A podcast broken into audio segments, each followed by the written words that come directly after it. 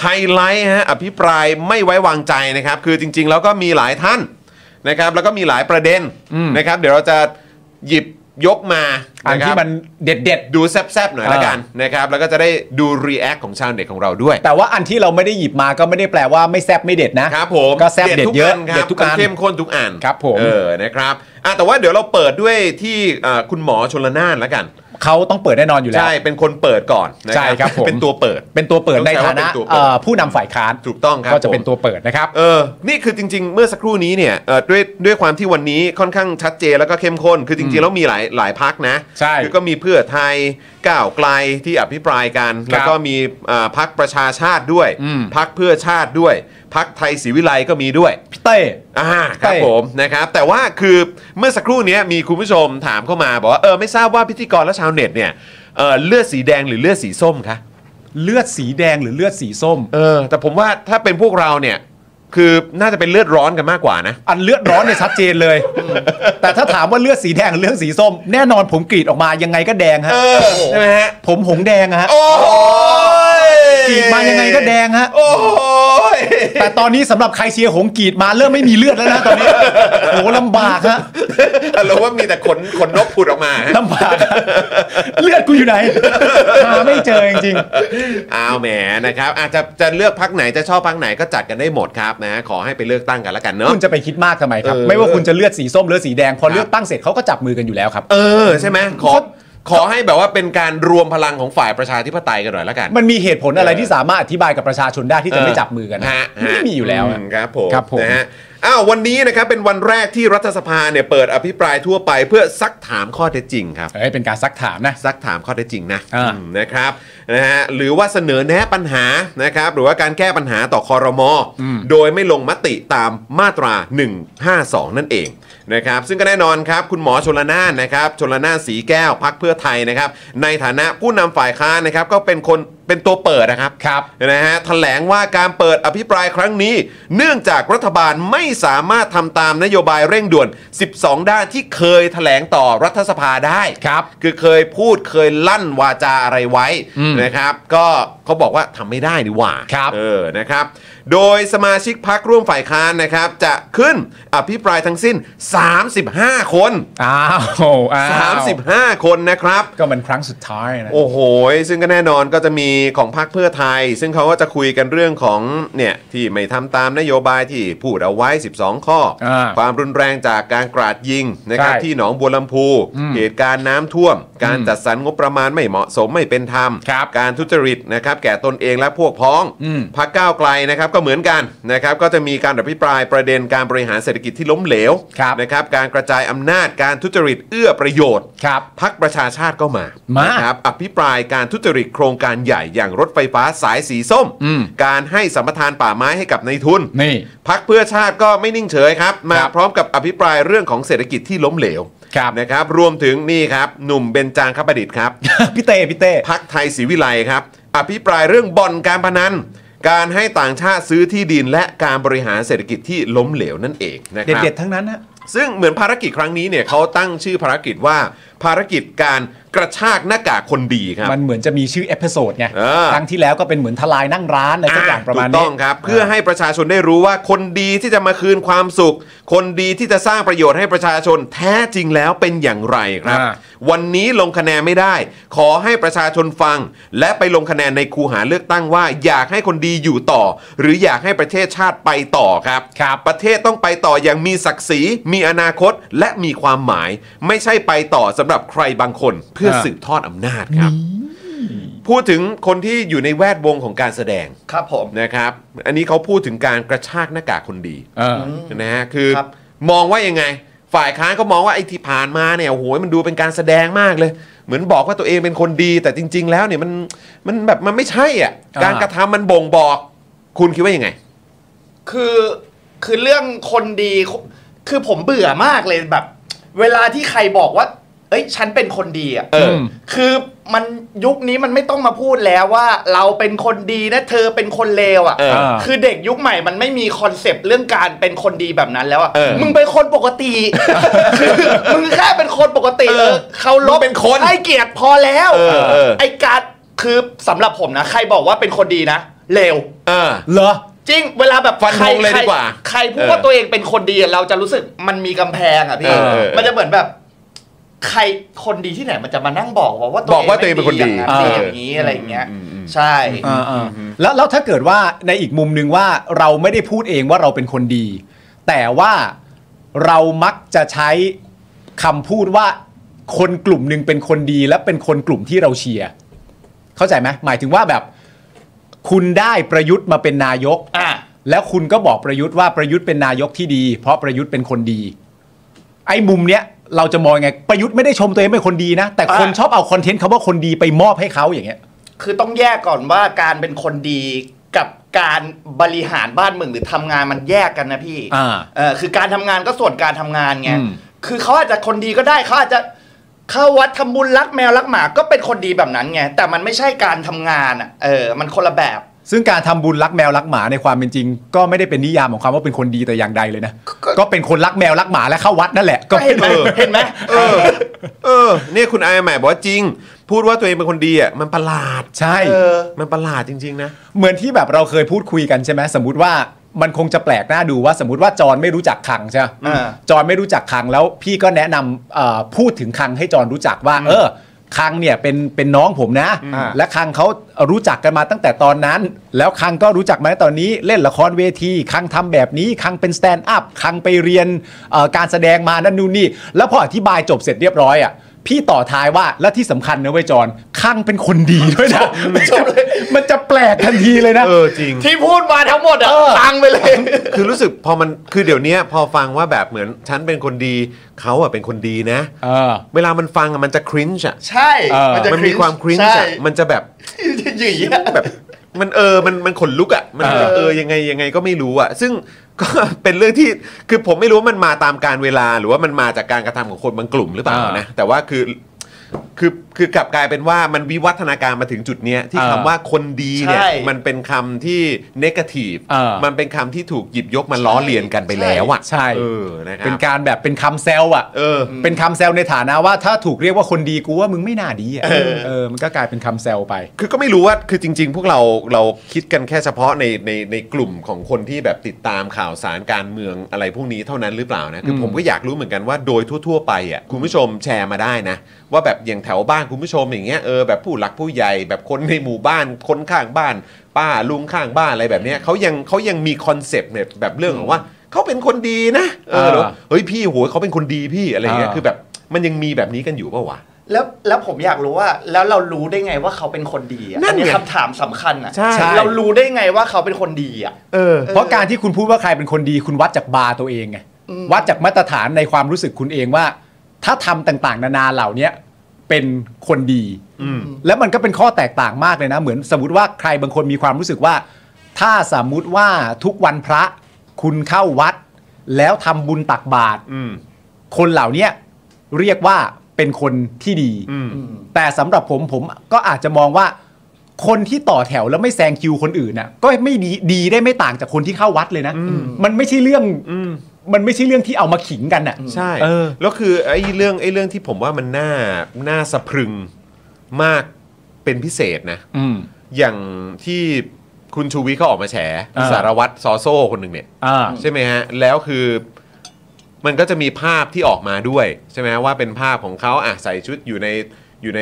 เอ่อเป็นเจ้าหน้าที่ตำรวจ ครับ อ่ะซึ่งก็จะเป็นในวิชาชีพเนี้ยคนก็คาดหวังว่าคนที่จะมาทำทำหน้าที่นี้หรือทำอาชีพนี้เนี่ยก็จะต้องเป็นคนที่ที่ทำตามหน้าที่ตัวเองรับผิดชอบหรือว่าอ่ะใช้คำง่ายๆก็ได้ อ่า เป็นคนดีก็ได้อ่ะ อ่า เออนะฮะหรือว่าไอ้ภาพที่เราเห็นอีกก็จะมีภาพแบบทำ CSR อ่า อ่า อ่า ไปแบบว่าไปเอ่อบริจาค ปลู ค ก อมพิวเตอ ต้นไม้ ร์ให้เด็กอะไรอย่างนี้ อ่า ตักข้าวอาหารกลางวันให้เด็กอะไรอย่างเงี้ย อ่า แล้วคือ โฟโต้ออฟเหรอ มันคือ คือตอนเนี้ยมันมันเป็นในลักษณะในแบบนี้กันไปหมดแล้วอ่ะ ใช่ ลักษณะของว่าภาพ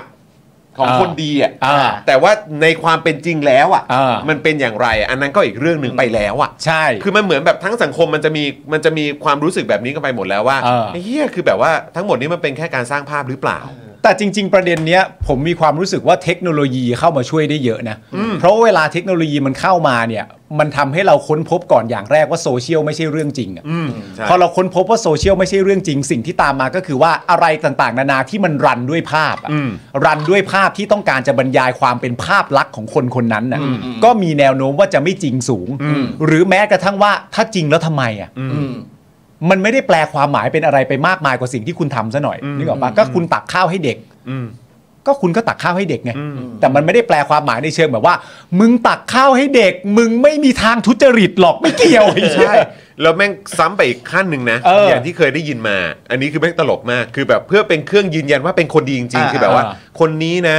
เขาเนี่ยเวลาไปทำบุญเข้าวัดเนี่ย อ่า หรือว่าไปแบบมอบของให้กับเด็กกำพร้า หรือว่าคนที่ยากไร้เนี่ยเขาไม่ลงรูปนะ ูเป็นคนดีขึ้นมาพอไม่ลงรูป เออ ไปอีก ปิดทองหลังพระ เขาไม่ลงรูปเออปิดทองหลังพระเป็นฟิลนั้นซึ่งแบบไอ้เฮียกูว่าสังคมแม่งอยู่ยากก็ไปใหญ่เลยเนี่ย เออ ไอ้เหี้ยคือว่า ไม่ แล้วแล้วไม่ลงรูปแล้วมึงรู้กันได้ไงอ่ะ ข้อที่หนึ่งแล้วมันมันมีอีกชั้นเชิงหนึ่งคือตลกมากคือแบบชั้นน่ะจะไม่โพสต์รูปหรอกนะ เออ ว่าฉันเนี่ยได้ไปทำความดีมา เออ แต่ฉันจะโพสต์เป็นข้อเขียนว่าฉันน่ะไม่โพสต์รูปเฮ้ยเฮ้ย ไอ้เฮียโคนอินเซพชันเนี่ย มึงอินเซปชันแล้ว ผมทำอะไรมาบ้าง ผมไม่เคยอวดนะครับ อวดเนี่ยอวดนะ พิมพ์อยู่เนี่ย อวดอวดแล้ว มันเป็นการอวดอย่างหนึ่งนะเว้ย เออ เออ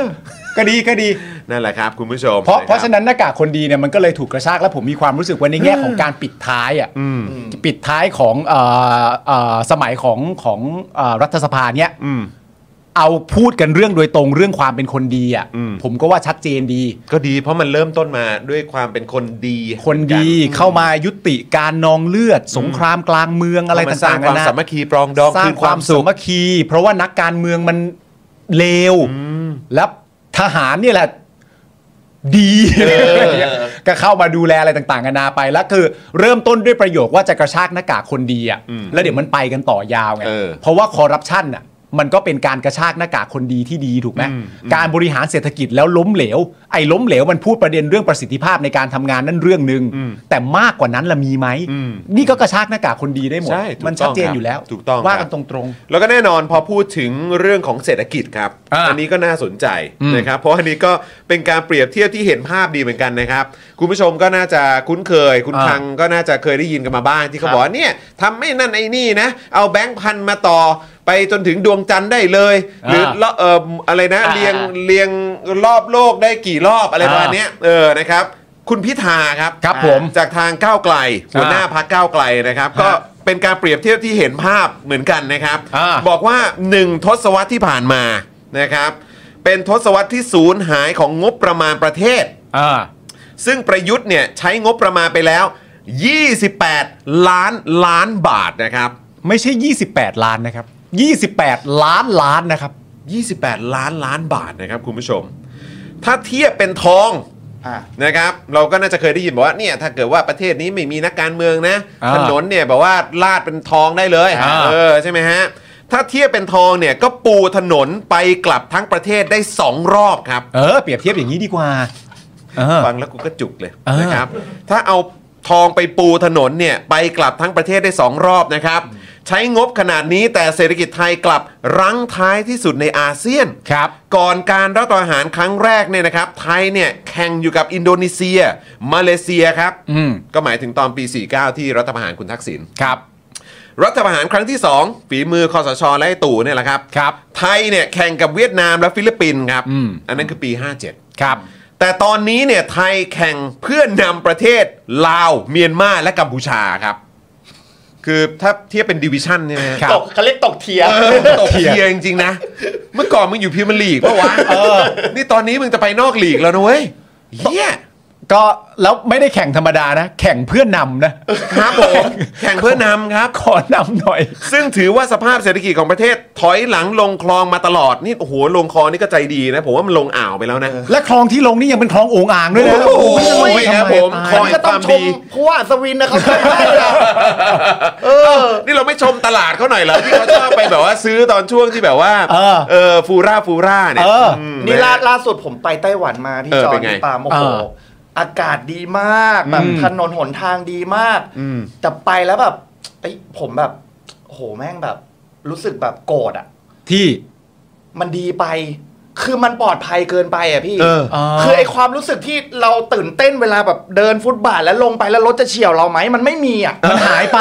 มันหายไปอ่ะ เออ ความเป็นหนังแอคชั่นไม่มีเลย ถ้าพี่สังเกตนะ กรุงเทพอ่ะเขาอ่ะสวนสนุกในกรุงเทพ เออ สวนสยาม เออ ดีเบิลด์ เออ สังเกตไหมอยู่ ไม่ได้อยู่ในตัวเมืองนะ ไปอยู่มี อยู่ น น บุ อก รี อ่า นู่นไป ใช่ อยู่ ใช่ใช่ รังสิต ใช่ เออ ในตัวเมืองแดนเนลมิดเจ๊งเพราะอะไร เออ เพราะ เพราะพื้นที่ทั้งหมดมันคือสวนสนุก เออ อ๋อ ฟุตบาทเนี่ยคุณสนุกและแค่คุณเดินฟุตบาทไทยคุณสนุกแล้วไง จริงปะเนี่ย เอ้าพูดก็พูดปีที่แล้วนี่ เอ ผ อ มไม่อยากเลือกอาจารย์ชาติชาตินะ เออ พอเลือกไปแล้วเดี๋ยวเขาอาจจะทำให้กรุงเทพเป็นไต้หวันได้ สวนสนุกหายไป ก็เลือกอัศวินดิเขาเรียกคอนเซอร์เวทีฟรักษาสิ่งที่ดีอยู่แล้วทุกวันนี้ไปเที่ยวนะผมมีความสุขขึ้นรถบงรถเมย์อ่ะโอ้โหคุณไม่ต้องไปแล้วยูนิเวอร์แซลอ่ะ อ คุณขึ้นรถเมย์สายแปดเนี่ยโอ้โห สนุกแล้ว เออจังหวะข้ามสะพานแม่น้ำข้ามคลองอ่ะ เอออั อันนั้นสำหรับเขาไม่ใช่คลองนะ เอออั นนั้นคือลูกระนาดของโชเฟอร์จังหวะคือผมไปนั่งมาเว้ยจังหวะกระโดดข้ามไปอ่ะข้ามปุ๊บตัวลอยปุ๊บไอ้เหี้ยใจไปลงตะตุ่มและหน้าพอหน้าเบ้แม่งลอยขึ้นไปอีกทีหนึ่งโอ้โห ใช่ แล้วมันจะบันเทิงพอไหมอะ มันจะมีความรู้สึกแบบวื บใช่ไหมเวลาขึ้นมันจะ วืบ โอ้โห นิดนึง มันจะแบบ เออ วืบเล ใช่ ยอะ ใช่ใช่ใช่หวาดเสียวไปถึงแบบว่านะ เฮ้ยกูอยู่บ้านดูเน็ตฟิกไม่ดีกว่าเหรอวะ ทำไมมึงต้องออกไปท้าทายแล้วพออยู่ไต้หวัน เออ กลายเป็นว่า เดินแล้วมันเลื่อยเปื่อยไม่มีจุดโฟกัสเลย โอ้โห ไปเจอสี่แยกซุนยัตเซนตำรวจเกือบ 8 คนอ่ะ ผม เออ เฮ้ย เออ น่าจะมีขบวนเสด็จคนใหญ่คนโตผ่าน เออ มาพากูข้ามถน น เฮ้ย มีมือมีตีน เฮ้ยผมไม่ชอบ ไปได้ ไม่ชอบ กูไปได้ อยู่ไทยถนนตั้งแปดเลนน่ะ รถบัสรถเบนซ์รถเข็นจักรยานมอเตอร์ไซค์อีสวนด่ะกูยังข้ามไปแล้ว คือโอ้โหจะประคบประหงมกันไปถึงไหน เออ เฮ้ย ปลอด นี่ ภัยเกินไป อยากให้คุณคังเขาไปเดินหน้าบ้านหน้าหน้าสตูดิโอเรานะ เออ เขาจะมีความรู้สึกว่าเขาได้ไปไฮกิ้งอ่ะ เฮ้ย ผมไม่ต้อง ตอนผมขับรถมาพี่ขับมอเตอร์ไซค์อ่ะโอ้โห เจอแล้ว ซอยหนึ่งรถผมว่า มันเป็นยังไงครับมันเป็นยังไง ผขับแบบบิ๊ก มันเป็น ไบ ยังไง ค์หน่อยนะแบบโชคดีๆเลยนะโชคแบบให้สองมิลน่ะตอนเป้งๆอ่ะ เออ โอ้โหขึ้นเกียร์สี่ไม่ได้เลย อยู่ในเกียร์หนึ่งเกียร์สองอ่ะโอ้โห เหี้ยทุกคนมาซอยนี้เนี่ยต้องจดจำ เป็นซอยที่ทำ ให้คุณจดจำเออ คุณต้องไปถ่ายลงแอปของท่านผู้ว่าแล้วอะไรนะ เอออะไรเอ่อทัฟฟี่ฟองดู เออฟองดูฟองดู เฟองดูให้ฟองดูเออ อ๋อ พอฟังครั้งแล้วเนี่ยพี่เข้าใจแล้ว ว่าทำไมมอไซค์เวลาผ่านหน้าบ้านจอนแล้วมันเสียงดัง ครับ มันตบเกียร์สี่ไม่ได้ มันใช้เกียร์สองลาก ใช่ ปานอ๋อ ไม่แล้วกูก็โวยแล้วโวยอีกนะ โอ้ นี่ล่าสุดนี่ก็คือคุณชื่ออะไรนะที่เขาชื่อชื่ออะไรนะอาจารย์แบงค์อาจารย์แบงค์จำชื่อได้ไหมที่เขาเป็นของเพื่อไทยที่เขาเพิ่งชนะเลือกตั้งซ่อมไปอ่ะ คุณสุรชาติ คุณสุรชาตินะเออ เทียนทอง ก็แบบก็แบบมาช่วยหน่อยได้ไหม เอาหรือยัง เออ นี่ไปกาเลือกมาเนี่ย เออ ช่วยดูซอยนี้หน่อย เออ ชาวเน็ตกูมาทีไรบ่นทุกคน เออ เออ นี่คือแบบมีค่าเสื่อมสภาพมอเตอร์ไซค์เขาด้วยนะ เนี่ย จริงๆ กูเป็น ใคร ห่วง ดูแล ซื้อมอไซค์มาตั้งหลายหมื่น กูยังใช้ไม่ถึงเกียร์สามเลยตอนเนี้ยโอ้มันจะวุ่นวายเข้าใจ นะฮะ เขาเรียกว่าอยากให้อยู่ในปรัชญา you only live once ไงชีวิตมีครั้งเดียวอะ โยโล ให้คุณ โยโล คุณไม่ต้องเออให้คุณตระหนักถึงคุณค่าของชีวิต ผมมาอยู่ไต้หวันผมชีวิตไม่มีแพชชั่นเลย เออ ไม่ได้ตระหนักถึงการมีชีวิตอยู่ โอ้ คุณค่าของชีวิตเราอะ เออ ไม่มีเพราะมันปลอดภัยไป ปลอดภัยเกินไป ปลอดภัยเกินไป เปิดภัยเออ คนอย่างเงี้ย ปลดภักินไปเออ คนตัดสินใจว่า สิดาราไต้หวันเขาถึงมาเมืองไทย ใช่ เขาได้กลับมามีชีวิตอีกครั้งไง เออ แบบ มันตื่นเต้นเว้ย ฟีลลิ่งแบบโอ้โหโดนรีทาย อะดรีนาลีนมันได้ชูบ เอ สูบ อ ฉีดอะ เออเห็นไหมเออ กูไม่เคยมองมุมนี้เลยนะ ใช่ไหม ว่าจะมีคนเลือกคุณอัศวินเพราะกลัวว่าสวนสนุกจะหายไป เนี่ยผมมุมนี้กูไม่เคยมองเลยว่ะ แพชชั่นในชีวิตเว้ย แพชชั่นในชีวิต เออครับผม ถ้าคุณชัดชาติมาแล้วทำถนนดีปุ๊บ โอ้โหแม่ง ทำลูกระนาดดี เฮ้ย คลองดีไม่มีหลุมไม่มีบ่อ เออ ทีนี้ความสนุกในชีวิตอ่ะไม่มีแล้ว ม่มี หายไปแล้ว เออ หายไปแล้ว ไม่ จะ หนุ ต้อก ง เลย ต้องไปเสียตังค์ยูนิเวอร์แซลเป็นพันเป็นหมื่นนี่เรา เออ สาย8 8บาทเราจบแล้วไง เออจบแล้วนะเว้ย เออ เออครับผม ไม่เคยคิดมุมนี้เล คุ ย ณ ว่ะ ต้องมอง คุณปาล์มคุณต้องบางทีคุณต้องคิดอีกแบบหนึ่ง เออเห็นไหม ดิฟเฟลเลนคุณต้องหัดมีบ้าง นอกกรอบนอกกรอบ อ่ะอ่ะกลายเป็นกูเป็นคนไม่เข้าใจโลกไปอ่ะ กลายเป็นกูเป็นคนไม่เข้าใจโลกไปไม่เป็นไรไม่เป็นไร ทุกคนมันมีมุมมองของตัวเอง ครับ ครับ ผ ผม ม โอ้ ครับ โหแม่ เลสเปก โอ้โห ไอ้ตัวนี้ระวังนะฮะปล่อยให้เล่นมันเล่นตับใหญ่นะฮะ ครับผม ต้องระวังนะฮะ ตับแรกมาแล้วครับ ตับแรกมาแล้ว เออ ฮะ นะครับ แล้วกูก็ตัดคลิปสั้นลำบากอีกทีนี้โอ้โห อ้าว เอาเอา ยังไม่ เอา จบยังไม่จบต่ออีกหน่อย อ่าน นะคุณพิธาครับก็ยังบอกด้วยนะครับว่าสามปัญหาหลักที่ไทยย่ำอยู่กับที่เนี่ยก็คือปัญหาการศึกษา อ่า ปัญหาคอร์รัปชัน อืม และปัญหาภัยแล้งครับ อ่าน นะฮะโดยประยุทธ์เนี่ยบอกว่าจะมาปราบโกง แต่อันดับดัชนีคอร์รัปชันของประเทศเนี่ยแย่ลงทุกปี อ่า จากปี 57เนี่ยนะครับความโปร่งใสของไทยอยู่อันดับ 85 อ่า แต่ปี 65 นะครับ ร่วงลงมาอยู่อันดับที่ 110 ครับ อ่า นะฮะขณะที่การศึกษาครับ เรื่องความสามารถในการใช้ภาษาอังกฤษครับ อ่า ไทยอยู่อันดับที่ 97 แพ้เมียนมาและกัมพูชาครับ อ่า นะฮะส่วนเรื่องภัยแล้งครับ พบพื้นที่แล้งซ้ำซากในภาคอีสาน เพิ่มจาก 40 ล้านไร่เป็น 49 ล้านไร่ครับ อ่า วาทกรรมที่บอกว่ามีลุงไม่มีแล้งเนี่ย จึงไม่เป็นความจริงครับ เออ เอาเว้ย มีลุงไม่มีแล้งครับ เอาเว้ย อันนี้มัน โอ้โห เรื่องเรื่องจริงละ เดี๋ยวนี้เขาชอบมีคำแบบอะไรประมาณนี้เนอะ ใช่ ใครไปนั่งคิดว่ามีลุงไม่ มีแรง เหมือนพวก ไม่ มีเอเจนซี่หรืออะไร โออะไร เออ เอเอออเออเออใช่ มีแมวต้องมีโอ มีลุงไม่มีแรงคืออะไรวะ มีแมวต้องมีโอ กูว่าคือน่าจะเป็นมีลุงแล้วแบบไม่มีเฮียอะไรเลยดีกว่านะ ก็น่าจะได้ เออ หรืออีกอันหนึงก็คือมีกูไม่มีมึงอ่ะ เออแบบนี้จะดีกว่าปะวะ แล้วคุณเห็นป่ะตอนนี้คอนเทนต์เขาเนี่ย ตอนนี้เขาเทนคอนเทนต์เขาไม่ว่าจะเป็นตัวประยุทธ์หรือประวิทย์ก็ตามเนี่ย อ่า ฮะ อย่างเช่นประวิทย์คอนเทนต์หลักของเขาตอนเนี้ย ครับ คือเป็นคอนเทนต์ก็คือว่าต้องไปอยู่ใกล้ๆเด็กนะ อืม แล้วก็ไปเต้นพร้อมเด็กอ่ะ อ๋อใช่ใช่ เพ ใช่ ลงอะไรก็ว่าไปมีทรงอย่างแบดบ้าง ทรงอย่างแบดอะไรอย่างเงี้ย มีไปลำกับเด็กอะไรต่างๆนานาแล้วก็จะล้มแหลกไม่ล้มแหลก ำวงอะไรอย่างเงี้ย เออ นะ ก็ ครั ไม่ บ เข้าใจว่าแบบเออมีกูไม่มีแรงจริงนะ เออ จริง ๆ ครับ พูดถึงภาษาอังกฤษเนี่ยอย่างภาษาอังกฤษนี่ได้ไหม ได้ โอ้ได้ใช่ไหม ได้ ได้แน่นอนนะ เชียงใหม่ ยังไม่ใช่ยังไม่ใช่โอ้ไปผิดตับซะแล้ว โอ้โห มึงมาทางพี่บอลเชิญยิ้มชัดๆยังภาษาอังกฤษนี่ได้ไหม ได้ฮะ ยังสีเหลือง เยลโล่ ยังมีด แมงโก้อะไรอ่ะ อีโต้อีโต้ แมงโก้มายังไงวะไอ้เฮีย นี่เล่นข้ามตับมา โอ้ครับผม ยังสีเหลือง เออ เยลโล่ ยังมะม่วง แมงโก้ ยังมีด อีโต้ และถ้าเป็นเตา อังโล่ โอเคอ้าวได้แล้วได้ เพื่แล้อว เพื่ออะไรครับตาม เขาเรียกว่าเพิ่มสีสันให้คุณผู้ชมโอ้โห คือในคือเข้าใจว่าคือในสภามันเครียด อ๋อมัน เครียด เครียดก็เลย ไม่แล้วก็พูดถึงสิ่งที่แม่งเกิดขึ้นที่ผ่านมาหนึ่งทศวรรษที่ว่าเนี่ย อ่า โอ้ยเฮียกูก็แบบกู อ่า ผ่านมาได้ยังไงวะเนี่ย อ่า แต่คือจริงๆต้องให้รางวัลตัวเองนะ อ่า ที่แบบสามารถอยู่รอดมาได้อะ อ่า คือเพราะมีคนจำนวนมากเขาก็แบบกูไปดีกว่า ใช่ ใช่ไหมก็มีแบบไปดีกว่าก็คือย้ายประเทศดีกว่า ใช่ ใช่ไหมครับหรือบางคนซึ่งเป็นเรื่องที่น่าเศร้ามากเลยก็คือแบบว่ากูจบและกูพอดีกว่า อืม ก็มันก็มีอยู่จริงอ่ะ อืม แล้วคือ 10 ปีที่ผ่านมาใช้ไป 28 ล้านล้านบาทอ่ะ ครับ ไอ้เหี้ย โคตรโคตร กูกลายเป็นเห็บสยามไปแล้ว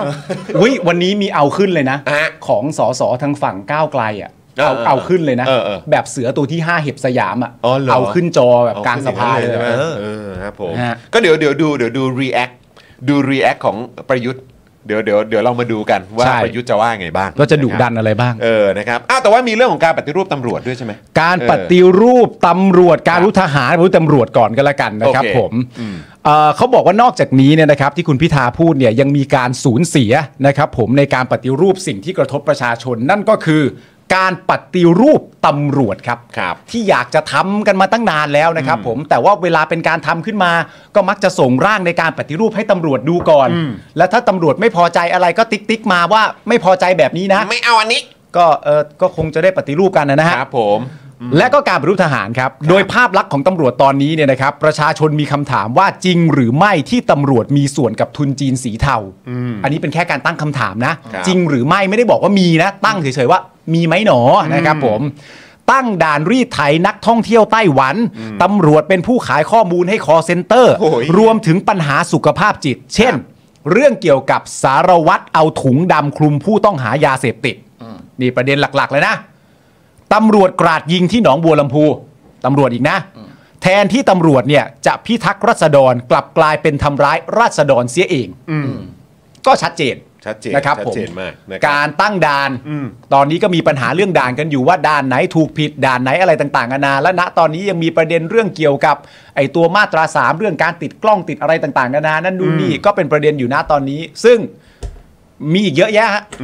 รถนำขบวน โอ้ อะไรก็เพื่อโอ้เพื่อ พรึบ ฮะ แล้วก็ตอนนี้ก็อย่างที่เห็นเห็นก็มีทางสสฝ่ายค้านก็ขอบคุณคุณชูวิทย์นะ ใช่ เออนะครับ เพราะว่ามีการเอาข้อมูลมาเปิดเผยกับสาธารณะเยอะมาก ใช่ ใช่ไหมครับอย่างล่าสุดนี้ก็เอ้ากลายเป็นว่าเจ้าหน้าที่ตำรวจนี่จะเป็นเจ้าของเว็บพนันกันเองซะงั้นเหรอ ใช่ เออ คือ นะครับ ปกติแล้วเนี่ยสิ่งที่ประชาชนรับรู้มาเนี่ย อืม ในสังคมอาจจะไม่ใช่ประเทศนี้ก็ได้นะ อืม ในสังคมเนี่ยก็คือว่าคุณน่ะเป็นเจ้าของเว็บพนัน อืม ออนไลน์ อืม ซึ่งมันผิดกฎหมาย ครับ ใช่ไหมอันเนี้ยคือคุณไม่ได้เกี่ยวข้องกับตำรวจ อ่าใช่ แต่ถ้าเกิดว่าคุณอยากจะอยู่รอดในวงการนี้เนี่ย อืม มันก็มีวิธีในการนำเม็ดเงินไปทำอะไรต่างๆ นานา ก็ไม่รู้ อืม เพื่อให้คุณอยู่สบายมากขึ้น ครับ แต่อันเนี้ยเรากำลังพูดถึงว่าถ้าเกิดมันเป็นความจริงตามที่คุณชูวิทย์แฉเนี่ย ไม่ได้มีความจำเป็นต้องเอาไปให้ใครแล้ว เพราะว่าคนที่เป็นตำรวจ บริหาร นี่ย เองครับ เป็นผู้บริหารด้วยตัวเอง อันนี้แม่งคืออีกเวลหนึ่ง เลย และคำถามที่ถามต่อมาก็คือว่าจริง ๆ แล้วอ่ะ เออ ถ้าวัดกันเป็นเปอร์เซ็นต์จริง ๆ อ่ะ อืม ไอแบบแรกกับแบบสองอ่ะ จริง ๆ แล้วในประเทศหนึ่งอ่ะ มันมีแบบไหนเยอะกว่า อืม แบบที่ต้องนำไปให้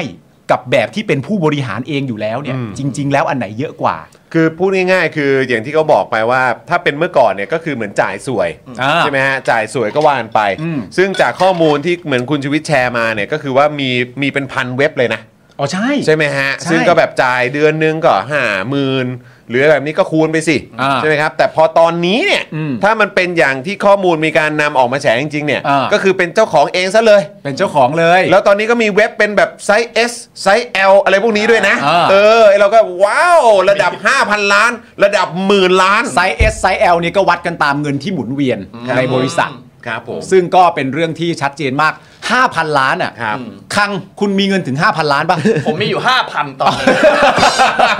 เฮ้ย ก็ดูดีนะ ในกระเป๋า ในกระเป๋า ในกระเป๋า ไม่นับแบบว่าเงินในแบบแอปนะ พี่ในแอปด้วย ตอนนี้มีติดตัวอยู่ 5,000 5,000 นี่ ถ้านับในธนาคารมีเท่าไหร่ 5,500 โอ้มันไม่มากนี่หว่า เออครับผม มีจังหวะคิดนิดนึงเลยนะว่าเอ้ยเล่นดีไหม โอ้โหตกใจนึกว่าจะบอกว่ามีแต่คูปอง คือประเด็นคือเงินหมุนเวียนในบริษัทแบบเนี้ยห้าพันล้านอ่ะ คือไซส์เอสอ่ะ ใส่ครับตัวเลยนะมึง ถ้าไซส์ L นี่ประมาณหมื่นล้าน ใช่ ขึ้นมาอีกเท่าตัวหนึ่ง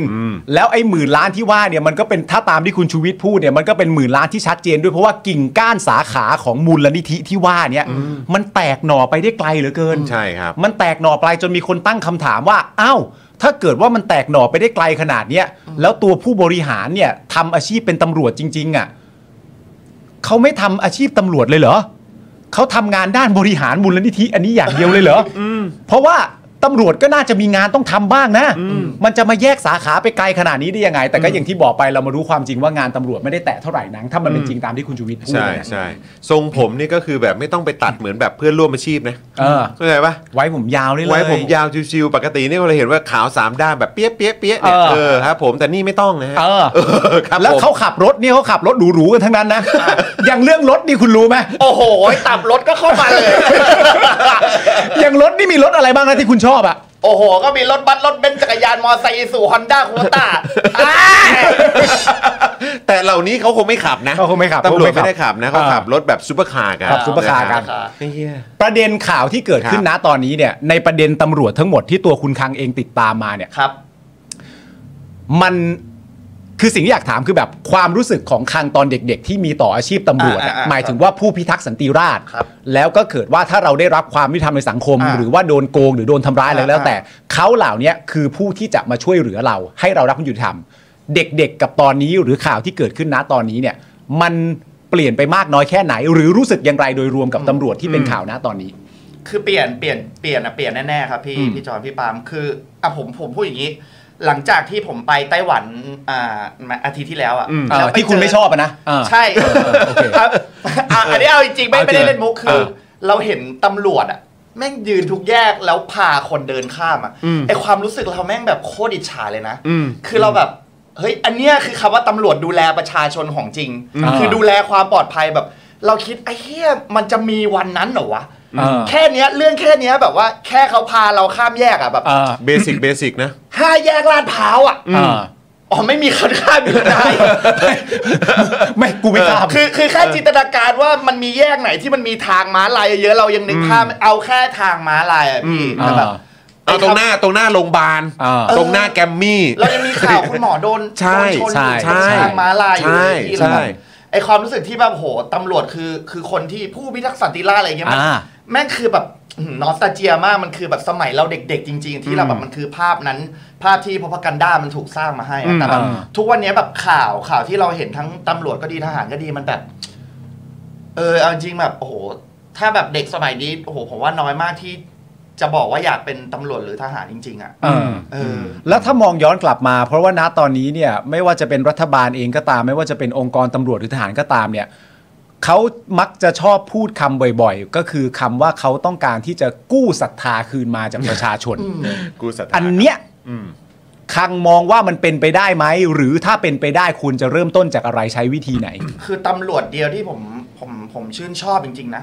คือขุนพันธ์ โอ้โหโอ้โหคุณพระ ให้คนหนึ่งอ่ะท่านเสรีพิสุทธิ์อ่าเรา ป๋าป๋า ป๋าป๋า ป๋า ให้กันหน่อย อ่าครับ นี่ก็มีอีกหลายคนตำรวจดีมี เออ มีเยอะมีเขามีบอกมีตั้ง 99เปอร์เซ็นต์ เออ ใช่ตำรวจเร็ว ที่แย่เนี่ยแค่หนึ่งเปอร์ ห เซ็น นึ่ ต์ งเปอร์เซ็นต์ใช่ประ ป มา ลา ณ เน่าปลาเน่า ปลาเน่า เออ ปลาเน่า แต่นี้ก็พยายามไปพยายามนึกอยู่นานนะ เออ ก็ได้ขุนพันธ์กับป้ามาสองคนน่ะ เออ ปลาเน่านี่ปลาชะโดนะ ไอ้เหี้ยตัวใหญ่มาก ตัวใหญ่มาก อ๋อ เลยเหร ที่ อ เขาบอกว่าเวลาจับปลาใหญ่นี่คืออย่างนี้ใช่ไหมบิ๊กฟิชบิ๊กฟิชเออ โอ้ยตัวใหญ่ไม่เท่าไหร่เป็นปลาชะโดแม่งดุซะด้วยเนี่ยเรื่องใหญ่เลยเว้ย โอ้โห โอ้แม่งจะขุนพันธุ์จะพากูไปจับเสือซะ โอ้โหเรื่องใหญ่เลย ไอ้เหี้ยนี่คือปลาชะโดนี่บอกป่าว่าโอ้ย thank you for free marketing เมียบเมียบ ถ้าทำอยู่แล้วก็ทำต่อไปเล เอย อครับผมอย่าง thank นี้หรือ you เปล่า for free marketing แล้วแล้วแล้วนะในความจำเป็นในความรู้สึกครั้งถ้ามันจะสามารถทำได้เนี่ย อ่า จุดเริ่มต้นมันก็ควรจะเป็นยังไงอะความโปร่งใสหรือเอ่ออะไรยังไง คือผมว่าสวัสดิการตำรวจก็ต้องดีเหมือนกันนะครับ ในแง่ในแง่เอ่อในแง่เรื่องเขาเอ่อรายได้หรืออะไรต่าง ๆ ผมว่า คุณภาพชีวิตเขา ใช่ ผมว่าถ้าคุณภาพชีวิตเขาดี เขาก็จะไม่มาต้องการเงินที่แบบรีดไถทางทุจริต ไม่ต้องมารีดไถกับเรา อืม อันนี้คืออันดับแรกที่ผมคิดนะแล้ว อันดับสองเอ่อเอ่ออันดับแรกก็พอคิดได้แค่นี้ โอเค อืมอืม ประมาณ จริง ๆ มันก็เป็นมีสิ่งที่ คนนำเสนอกันเยอะ ใช่ นะครับการการกระจายอำนาจนะฮะการตรวจสอบของภาคประชาชน ใช่ ไหมฮะการมีส่วนร่วมของภาคประชาชนอะไรแบบเนี้ยมันก็จะทำให้มันเกิดความโปร่งใสได้อะ ใช่ แล้วก็คือประเด็นที่เขาเล่ากันในสังคมก็คือว่าจริง ๆ แล้วทุกอย่างในการเป็นที่มาซึ่งการแบบเอ่อต้องการเงิน อืม ต้องการเงินเยอะ อืม ๆ แล้วเมื่อไม่ได้เงินเนี่ยมันก็มาต่อในแง่ของประเด็นของการที่ว่าเป็นการกู้ยืม อืม หมายถึงตัวตำรวจเองตัวทหารเอง ก็เป็ ก็ นหนี้ มีการกู้ยืมแล้วก็เป็นหนี้ ใช่ เมื่อมีหนี้เสร็จเรียบร้อยเนี่ยก็ต้องใช้วิธีอื่นในการมาสู้กับหนี้ตัวเอง แล้วทีนี้เนี่ยผลกระทบมันก็จะมาตกที่ประชาชน อ่า แต่ว่าแม้กระทั่งเอ่อเหมือนตัวคุณโทนี่อ่ะ อืม ก็พูดเองว่าจริง ๆ แล้วปัญหาหลักในองค์กรเหล่านี้ที่ต้องแก้อะที่เป็นหลักๆ มาก ๆ เลยก็คือ การซื้อตำแหน่ง อืม เพราะว่าถ้าเรา ตั๋วไงตั๋วต่างๆ ตั๋วต่างๆ เพราะว่าถ้าเราตัดตั๋วต่างๆ ออกไปอ่ะ ครับ ตัดการซื้อตำแหน่งออกไปอ่ะมันเท่ากับว่าเรื่องราวเหล่านี้เนี่ยไม่มีอยู่จริง คือมันไม่มีอยู่จริง พอมันไม่มีอยู่จริงปุ๊บเนี่ย แปลว่าการขวนขวายเพื่อจะให้ได้มาในตำแหน่งต่างๆ นานาเหล่านี้ จึงต้องไปทำเหล่านี้ และเป็นผลกระทบต่อประชาชนแบบนี้เนี่ย อืม มันก็จะไม่มีตามไปด้วย อืม อย่างไรก็ดีปัญหาเรื่องต่างๆนานาเหล่านี้มันก็เป็นปัญหาเรื่องคอร์รัปชัน อืม แน่ ๆ ซึ่งเป็นปัญหาที่แม่งมีนายกคนหนึ่งอะ อืม ที่สันดานแบบ สันดานยัดเยียดตัวเองเข้ามา ครับผม ที่บอกว่าจะแก้ตั้งแต่วันแรก เอออ จนมาวันเนี้ย ครับ ยังหนอแหนจนหน้าโดนแจ๊ะหน้าอยู่เลย ก็เป็นเรื่องแปลกนะฮะ แจ๊หน้าได้ต้องนี้สองนิ้ว เปี้ยเลยเปี้ยโหเปี้ยเลย มันเที่ยว ครั้งเมื่อกี้พี่ดูไม่ทันว่ะ ทำบ่อยเดี๋ยวแดง เห็นใจกูบ้าง ใจกูบ้าง เอออ่ อ่ะเมื่อกี้ตำรวจไปแล้วครั้ง เออ ครับ นี่คือเอ่อโทษโทษนะมี อ่า คนเอ่อแจ้งมาอีกชื่อหนึ่งก็คือคุณประวีนไง อ่ะถูกต้อง านะครับนะซึ่งก็ โอ้โหที่ เป็น เขาไปอยู่ เป็นตัวอย่างเลยนะ ใช่ ที่แบบว่า ออสเตรเลีย อันนี้แหละคืออยู่ไม่ได้เลยอะ เนี่ย นะครับ เนี่ยคนดีคำว่าคนดีไม่มีที่อยู่ครับ ของจริง ใช่ ครับ ของจริงครับ ของจริงรับ คุณปวีณ ของจริงค กั รั บคำที่บอกว่า ผมอยากเป็นตำรวจนะผมอยากเป็นตำรวจที่ดี อืม แต่ในประเทศไทยทำยากเหลือเกิน อืม คนตรงในประเทศคด อืมคนตรงใน เออ ประเทศคดครับใช่ครับ อ่ะ นะฮะ ตำรวจไปแล้ว ทหารบ้างครับ ครับ ส่วนการปฏิรูปทหารเนี่ยนะครับประชาชนยังไม่ได้คำตอบ ว่าอะไรคือสาเหตุทำให้เรือหลวงสุขโขทัยล่ม อืม ทหารชั้นผู้น้อยสูญเสียมากขนาดนั้น ภาษีเท่าไหร่ คือค่าใช้จ่ายที่กองทัพใช้บิน เครื่องบินรบ F16 ที่เอาไปดูแลกิจกรรมในครอบครัวของอดีตผบทอ อะไรคือสาเหตุของการบริหารกองทัพที่ทำให้เกิดการกราดยิงที่โคราชครับ อืม ซึ่งก็ย้อนกลับมาเรื่องความโปร่งใสในการทำงานนะครับ ก็รู้แล้วล่ะครับว่าชอบตั้งคณะกรรมการตรวจสอบเพราะตั้งไม่พักเลยเมื่อวานเราก็โชว์ไปเสร็จเรียบร้อยแล้วประเด็นเรื่องแฮชแท็กประยุทธ์สั่งสอบนะฮะมึงก็สั่งให้สอบอย่างเดียวกูสอบจนได้ที่หนึ่งแล้วกูยังไม่รู้เรื่องเลยตอนเนี้ยนะฮะ ไม่มีคำตอบให้ประชาชนครับ นอกจากนี้นะครับคุณพิธาเนี่ยนะครับยังพูดถึงเรื่องการแก้ไขรัฐธรรมนูญที่ไม่เป็นประชาธิปไตย และความขัดแย้งทางการเมืองที่เกิดจากการใช้ม .112 ครับ โดยเฉพาะการแจ้งจับเยาวชนอายุ 14 ปี และอีกหลาย ๆ คนที่มีโทษจำคุก 3-15 ปี นี่ไม่ใช่ทางออกของประเทศ แต่เป็นทางตัน แบบนี้เนี่ยความขัดแย้งจะไม่จบสิ้นนะครับ ครับผม นะฮะ นะครับก็อันนี้ก็เป็นประเด็นของทางฝั่งที่คุณพิธานะครับแล้วก็ก้าวไกลนะครับแล้วก็ก่อนหน้านั้นก็คือทางเพื่อไทยนะครับหยิบยกเรื่องเหล่านี้ขึ้นมาอภิปรายนั่นเองนะครับ ครับ แล้วก็อีกพาร์ทหนึ่งที่อันนี้ผมก็คิดว่าจริง ๆ เราควรจะพูดถึงกันหน่อย อืม นะครับก็คือตรงข้อมูลจากทางพรรคประชาชาติ ใช่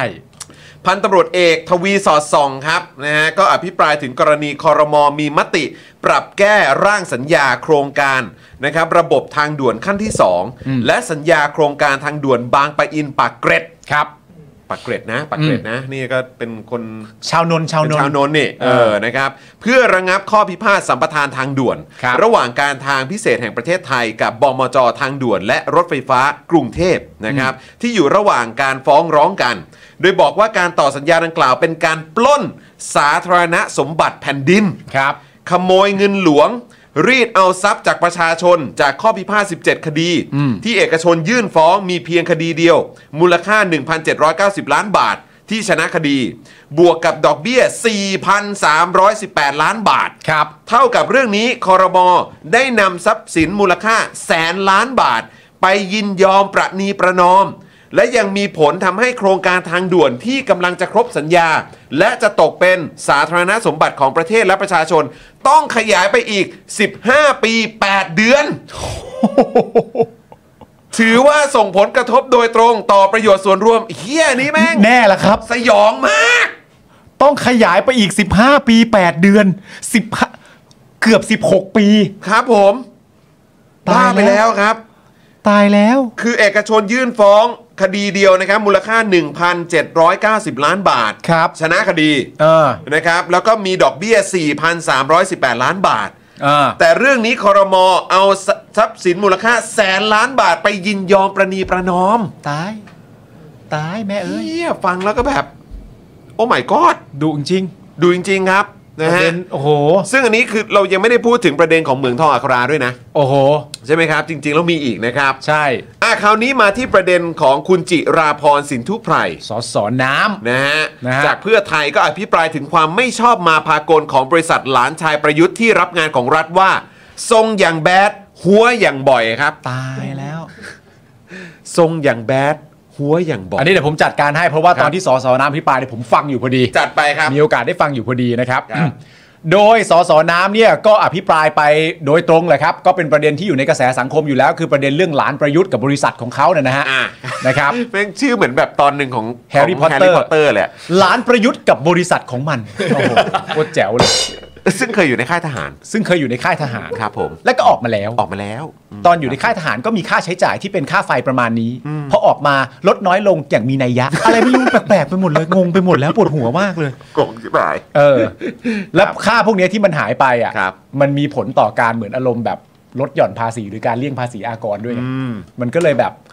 งงไปหมดแล้ว ทุกเม็ดเลยเนาะ ทุกเม็ดเลย ทุก นะ เม็ ค ด รับ เลยครับ โดยบอกว่าอย่างนี้ครับ แม้บริษัทของหลานประยุทธ์เนี่ยนะครับ จะย้ายออกจากค่ายทหาร เพราะทนแรงกดดันไม่ไหวครับ โอ้โหว้าว โอ้ยน้าบางจังเลย เฮ้ยคือทำไมไม่ยึดทรงเดียวกับลุงตัวเองวะ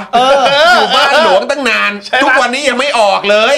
ไอ้ห่า โอ้ยอันนั้นเขาตัดสารรัฐธรรมนูญตัดสินไปแล้ว ก็รู้ แต่ก็แบบว่า ก็เอาทรงเดียวไปเลยสิ เออ เออทรงอย่างลุงอ่ะ ไม่รู้สึกกดดันเลย สบายสบายๆมากเลย อะไรวะ ชอบอยู่ในค่ายมีอะไรบ้าง เออ เออ โอ้โห มีปัญหาปะล่ะ อะไรวะ ก็เขาบอกว่าเขาทนแรงกดดันไม่ไหวนะครับ นะฮะ ผม แต่ทุนทะเบียนจัดตั้งเนี่ยสภาพที่จัดตั้งสำนักงานใหญ่ ไม่เหมาะสมกับการประมูลงานรัฐมูลค่าหลายร้อยล้านบาท และอาจมีการตกแต่งบัญชีเอ่อรายได้เพื่อหลีกเลี่ยงภาษีด้วยโอ้โห ก็ถึงบอกว่านี่นี่คือถ้าจริงนี่คือทุกเม็ดเลยเหรอครับ เอาทุกเม็ดฮะ แม่งเหลี่ยมแม่งเหลี่ยมเหลี่ยมเหลี่ยมเยอะ คนเหลี่ยม โอ้ โอ้ โห โห คนเหลี่ย ค ม รับผม เอาทุกดอกแล้วบอกครอบครัว ครับ โอ้โห ครับ นะครับผม เพราะแม้จะได้รับประมูลจากรัฐเป็นจำนวนมากนะครับ ครับ แต่กลับมีงบบัญชีที่ขาดทุน ซึ่งในความเป็นจริงแล้วมันไม่สอดคล้องนะในการตรวจสอบบริษัทที่จะมาร่วมงานกับรัฐอ่ะมันไม่ค่อยเมกเซนเท่าไหร่ มันดูไม่เมกเซน นะครับ ครับ ผมคุณจิราพรเนี่ยนะครับยกตัวอย่างการประมูล 10 โครงการของรัฐครับของบริษัทหลานชายประยุทธ์ที่ส่อครับ มีพฤติกรรมสมยอมราคากัน เป็นโครงการของกองทัพไปแล้วเนี่ยนะครับจาก 10 โครงการของรัฐเนี่ยนะครับ 9 โครงการเนี่ยเป็นโครงการของกองทัพนะครับ บริษัทหลานชายประยุทธ์นะครับชนะประมูล 6 โครงการที่เหลือเนี่ยก็เป็นของหน้าเดิมที่หมุนเวียนมา ซึ่งพฤติกรรมของบริษัทหลานประยุทธ์ที่ส่อหัวประมูลเนี่ยนะครับ คือการประมูลโครงการรัฐได้ในได้ในราคาที่ต่ำกว่าราคากลาง แค่นิดเดียว แค่นิดเดียวครับ นิดเดียวครับ ส่วนบริษัทที่ประมูลได้ที่ 2 เนี่ย ราคาต่างกันไม่ถึง 1%ในทุกโครงการนะครับบังเอิญนะปะแน่ๆเลย ในทุกโครงการว่า ซึ่งสสน้ำเนี่ยนะครับสสจิราพรบอกว่ามันเป็นเรื่องบังเอิญที่ไม่น่าเชื่อนะครับ คุณจิราพรยังกล่าวต่อนะครับในช่วงหนึ่งของการอภิปรายว่าวินาทีที่ประยุทธ์ยึดอำนาจในปี 2557 เนี่ยนะครับ มีลูกหลานคนหนุ่มสาวออกมาต่อต้านการทำรัฐประหาร จนถูกจับกลุ่มนะครับ แล้วก็ถูกคุมขังนะฮะช่วงเวลานั้นเนี่ยกลับเป็นช่วงที่ลูกหลานประยุทธ์กำลังสบโอกาสกอบโกยตักตวงงบประมาณแผ่นดินอยู่ครับ โอ้โห สสน้ำดุมากนะครับ ดุครับ สสน้ำ ไม่แล้วเวลาอภิปรายก็ยิ้มนะ สอสอน้ำอ่ะ อภิปรายแบบเนี้ย ไม่น่าเชื่อเลยนะคะว่าจะมีใครทำแบบนี้ได้ โอ้ ว้าย โหโคตรเชื่อเลย คือคือถ้าผมเป็นเป็นประยุทธ์แล้วฟังอยู่นะ ผม เออ พูดได้คำเดียวนะชิปหายชัยที่นี่ คือแบบ ถ้าเป็นประยุทธ์ก็ควรจะพูดบอกสอสอน้ำว่าไอ้กูเดินสะดวกเถอะ ไอ้พี่เด้อสะดวกเท่ยครับ ไอ้เหี้ยคือแบบ ไม่คือมันมันคือเป็นยุคสมัยที่แบบ เข้าใจป้าคือมันฟังในแบบ ฟังในสภา เออ คือตอนเด็กอ่ะ ก็เคยเคยนั่งดูเขาอภิปรายในสภาเวลาพ่อเปิดเปิดเปิดทีวีดูอ่ะ เออ แล้วเราก็จะแบบหุยจริงเหรอจริงเหรออะไรเงี้ย อ่า แต่คือมันยุคสมัยสำหรับผมไม่รู้ว่าเป็นเพราะติดตามข่าวหรืออะไรพวกนี้มาหรือเปล่า อืม แล้วโตขึ้นด้วยแล้วก็อาจจะเข้าใจภาพอะไรต่างๆ มากยิ่งขึ้นเนี่ย อ่า แต่คือแบบแค่ว่าไอ้เฮียนี่มันคือยุคที่แบบว่า ทุกดอกที่กูฟังในสภา เออ มันคือแบบ มันคือเรารู้สึกได้ถึงความชิบหาย เออ อะ่ะแล้วเรามีความรู้สึกว่าสัญชาตญาณเนาะ เออ สัญชาตญาณความรู้สึกอะ่ะที่เรา เออ รู้สึกว่าจริงไม่จริงอะ่ะ เราตัดสินได้อะ เออ เออใช่ใช่ เออ ถ้าเป็นเมื่อก่อนจะมีความรู้สึกเฮ้ยมันเกมการเมืองก็วะ เออ เข้าใจ แต่ ปะ เดี๋ยวแม่งมาต้อง แต่อัน โต้ นี้คืองแบบ เลย ไอ้เฮียกูมีเซนส์ เออ เซนส์แบบโอ้โหคนนี้มาแรงกูรู้ เออ เลยอะไรอย่างเงี้ย ก็ต้องบอกว่าเหลี่ยมมึงทื่อเปล่า อ เหลี่ยมแล้วดูออกอ่ะ ไอ้เฮียจริง แปลกไปแล้ว ครับ แปลกไปแล้วอ่ะเป็นประเด็นเรื่องการกอบเกินกอบโกยงบประมาณนะครับผมสสน้ำก็ยังไม่หยุดครับ เพราะว่าเราได้พูดประเด็นเรื่อง 3ปอมาตลอดใช่ไหม อืม สามปอที่ว่าเวลาเขาพูดเนี่ยเขาก็พูดถึงนั่นแหละฮะประวิทย์ประยุทธ์แล้วก็อนุพงศ์นะครับผม แต่เขาก็บอกว่าจริง ๆ แล้วเนี่ยนอกจาก 3ปอที่เรารู้จักกันดีแล้วเนี่ยนะครับ ก็ยังมีอีก 3ปอฮะที่มีอิทธิพลไม่แพ้กันนะครับ นั่นก็คือประยุทธ์ปรีชากับปฐมพรครับประยุทธ์นี่ก็คือคุณลุง ๆ ครับ ปรีชาคือคุณพ่อปฐมพรเนี่ยก็คือคุณหลานครับนะฮะแม้ว่า 3ปอในรัฐบาลแยกกันเดินแล้วเนี่ยนะครับ แต่ 3ปอข้างนอกเนี่ยยังเดินด้วยกันอยู่ฮะโอ้โห กูนึกถึงเพลงพี่เบิร์ดทันทีจับมือไว้แล้วไปด้วยกัน โอ้โห เพราะปอประยุทธ์เนี่ยทำรัฐบาลปอปรีชาเป็นปลัดกระทรวง ป้อนงานให้ปอปฐมพรอีกทีหนึ่ง โอ้โห ซึ่งประเด็นเนี้ยน่าสนใจ ทำ มา ไม ก เขาปอปลากันหมดวะ ไม่รู้เขาช บ้าน อบ นั้นเขาปอใบไม้หมดดีวะ ใช่ อันนี้ปอปลากันหมดเลยวะ ฝั่งทหาร อันนั้นฝั่งตำร อ๋อ วจ นั่นตำรวจ ตำรวจ โอ้โหแล้วใกล้ชิดกันที่หายบอใบไม้กับปอปลา ถูกต้อง ทีหลังเขาไม่เรียกตำรวจแล้วนะเขาเรียกบำบวจเอาไม้ไม้ไปเลย บำเบิดนะ บำบวช บำบวชหรือบำบวบ บำบำบำบวจไอ้นี่ไอ้นี่หน่วยงานประบานนะประปานประปาน ประปานประปานเออ คือ แล้วพอพูดชื่อเสร็จเรียบร้อยเนี่ยไอ้ประเด็น เหี้ย ที่น่าสนใจมากก็คือว่าณตอนนั้นเนี่ยคนที่ทำหน้าที่ประธานสภาอยู่ก็คือสหาย สายแสง สายแสง สายแสง คุณเอ่อสุภชัยโพสุ ผมขอแล้วครับ ผมขอแล้วครับ นะฮะสุภชัยโพสุที่บอกว่าไอ้โง่ นะ สมัยนี้ผมนั่งอยู่เป็นประธานสภาทำหน้าที่ มีคนตั้งคำถามกับงบประมาณ ผมก็ได้แต่คิดในใจว่า ไอ้โง่นะจำได้จำได้เลยจำได้เลย บอกคือบอกเขาไม่ได้ตั้งใจ แล้วคือพักนี้เขาเป็นอะไรชอบแบบว่านะ ใช่ ก้าวร้าวบนเวที เออ ปลาใสเนี่ยตลอดเลย ใช่ แล้วสุดท้ายก็มาบอกว่า โอ้ยพูดไปตอนนั้นมันก็ไม่ได้ตั้งใจ ปากมันพาไป พอบอกปากมันพาไปประชาชนถามเป็นเสียงเดียวกัน แล้วปากใครล่ะ ก็ปากคุณนะครับ ครับผม โอ้โห เออแต่ว่าไม่ได้ตั้งใจก็ไม่เป็นไร ไม่ได้ตั้งใจก็ไม่เป็นไร ออคบผม แต่ประเด็นเนี้ยที่มันน่าสนใจอ่ะมันคคือ รับ ประเด็นของการที่ว่าเขาก็มีการขึ้นมาห้ามใช่ไหม อืม ซึ่งก็เป็นประเด็นที่คลาสสิกก็คือว่าบุคคลที่สาม อย่า อ่ะ ไปเอ่ยชื่อเขา อย่าไปเอ่ยชื่อเขา เดี๋ยวมีคดี เพราะเขาไม่มีสิทธิ์มาตอบได้ ครับ แล้วเขาไม่มีสิทธิ์มาโต้แย้ง ครับ กูก็ดูที่บ้านแล้วกูก็ตั้งคำถามว่า แล้วไอ้คนที่ตอบได้เนี่ย มึงเคยโต้แย้งเป็นหลักเป็นเกณฑ์สักคนหนึ่งไหม เออ นอกจากบอกว่าผมไม่มีทางทำอะไรแน่นอนเพราะว่าผมสวดมนต์อะไรอย่างเงี้ย ออครับผมแม้แต่ เออ หนึ่งบาทก็ไม่เคย ใช่ ใช่ไหมอืม เพราะผมสวดมนต์ ไม่เอาหรอกหนึ่งบาทอะ ใช่ ถ้าจะเอาอ่ะ เอาไหมล่ะ เอาไหมล่ะ เอาไหมล่ะ เออ ครับผม คุณจิราพรเนี่ยยังบอกด้วยนะครับผมว่ากรณีที่หลานประยุทธ์หลังจากนั้นเขาก็เปลี่ยนเป็นคำว่าหลานประยุทธ์เลยนะ อ่า เขาก็ไม่ใช้ชื่อแล้วก็เป็นหลานประยุทธ์ แต่ว่าก็มีตอนท้ายหลังจากที่โดนเอ่อท้วงจากประธานสภาเนี่ยคุณอ่าคุณจิราพรก็ตอบยิ้มยิ้มๆว่า ก็อ่าได้ค่ะแต่ว่ามันก็เป็นข่าวไปทั่วนะคะแล้วก็ ก็ให้ทำไงอะไอ้ เออ เนี่ยก็มันแบบ มันเออคือ มันหลาอยู่ในหน้าสื่ออะ เจริง ๆ คนรู้ทั้งประเทศอ่ะ จริง ๆ ที่ท่านประธานเตือนก็เตือนนะครับแต่ว่ามันก็เป็นข่าวไปทั่วนะครับว้ายตายแล้ว ก็นั่นแหละครับ ผม แสบ ก็ มาก ขอแล้วกันนะครับ ครับผมไม่เป็นไรครับก็ ผม ขอขอไปนะครับบางทีขอก็อย่าให้ปากมันพาไปนะค ครั รั บบ ผ ผม ม เอ่อกรณีที่หลานประยุทธ์นะครับมีชื่อเข้าไปพัวพันคดีของตู้ห้าวเนี่ยนะครับ ครับ โดยนำธุรกิจนำเข้ารถทัวร์ร่วมกันนะครับ จึงควรตรวจสอบว่ารถที่หลานประยุทธ์นำเข้ามาเนี่ยมีการสำแดงสินค้าอย่างถูกต้องตามกฎหมายหรือไม่ และเหตุใดบริษัทที่มีบัญชีขาดทุน จึงมีทุนมากพอที่จะนำเอ่อที่จะทำธุรกิจนำเข้ารถจากต่างประเทศนะครับผมคุณจิราพรยังกล่าวอีกด้วยนะครับว่านอกจากชุนทุนจีนสีเทาแล้วนี่ครับยังมีทุนไทยสีเขียวด้วยนะ เออทุนไทยสีเขียวด้วยนะครับ โดยระบุว่าลุงอยู่บ้านหลวง พ่อก็อยู่บ้านหลวง หลานก็อยู่บ้านหลวง ลุงกินเงินเดือนหลวง พ่อกินเงินเดือนหลวง หลานกินงบประมาณหลวงหรือไม่ เอออันนี้ตั้งคำถามตั้งคำถาม นะค เฉ รับ ยๆตั้งคำถามเฉย อัๆนส นี้ งสัย อันนี้ผมตั้งคำถามนะ ครับคือ คือเขาไปอินฟาสแอนด์ฟิวเลียสเรื่องครอบครัวอะไรมา คือเขาไปอินดอมินิกโทเลโตมาเนี่ย มันทำไมมันทำไม คือมันแบบ we are family ทุกอย่างเป็นครอบครัวหมดเล ทุ ย กอย่างเป็นครอบครัว เออ เออเขาอาจจะแบบชอบดู Godfather อะไรอย่างเงี้ยแบบ ขาดอีกนิดเดียวนะ ถ้าเขาย่างบาร์บีคิวในสภา นี่ใช่เลยนะโอ้โห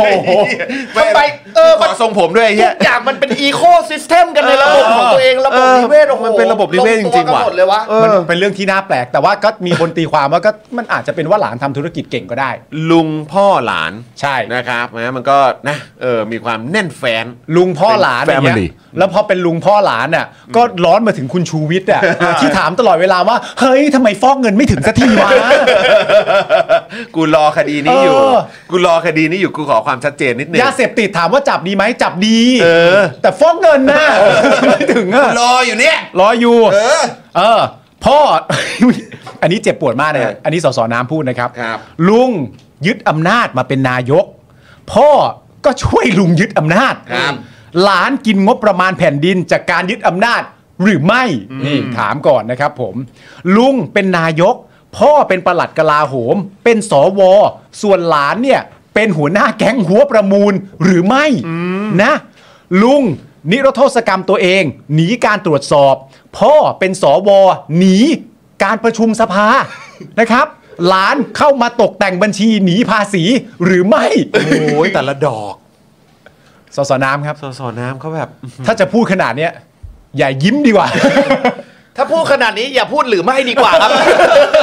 ต้องต้องหรือไม่ต้องหรือไม่ ต้องมีต้องมี ต้องหรือไม่ ต้ ต้อง อง มี หรือไม่ กฎหมาย เออ ตามกฎหมาย เพราะเรายังไม่รู้ เออ เราไม่รู้ มันเป็นข้อแบบ อาจจะไม่ใช่เรื่องจริงก็ได้ ใช่เออ ก็ถามให้ตอบหน่อย ครับผม คุณเบียร์ส่งเข้ามาณตอนนี้ is been a long แล้วนี่ it's been a long day อีอีเนี่ยอีเนี่ย ไม่คือคือประเด็นของผมคืออย่างนี้ฮะ ครับ คือประยุทธ์เนี่ยเข้ามาอย่างที่เราคุยกัน อ่า ว่าตั้งแต่วันแรกเนี่ยเขาเข้ามาด้วยประเด็นแบบการต้องการปราบโกงอ่ะ เออ ทุจริตคอร์รัปชันอะไรต่างๆนานาต้องปราบเนี่ยแล้วประเด็นแค่หลานคนเดียวอ่ะ เอาแค่ประเด็นหลานนะ อืม หลานคนเดียวอ่ะ ถ้าจริงอ่ะมึงจะเอาเหลี่ยมไหนอ่ะ อืม ของการทุจริตอ่ะ อืม เข้าใจป่ะ อืม จะเอา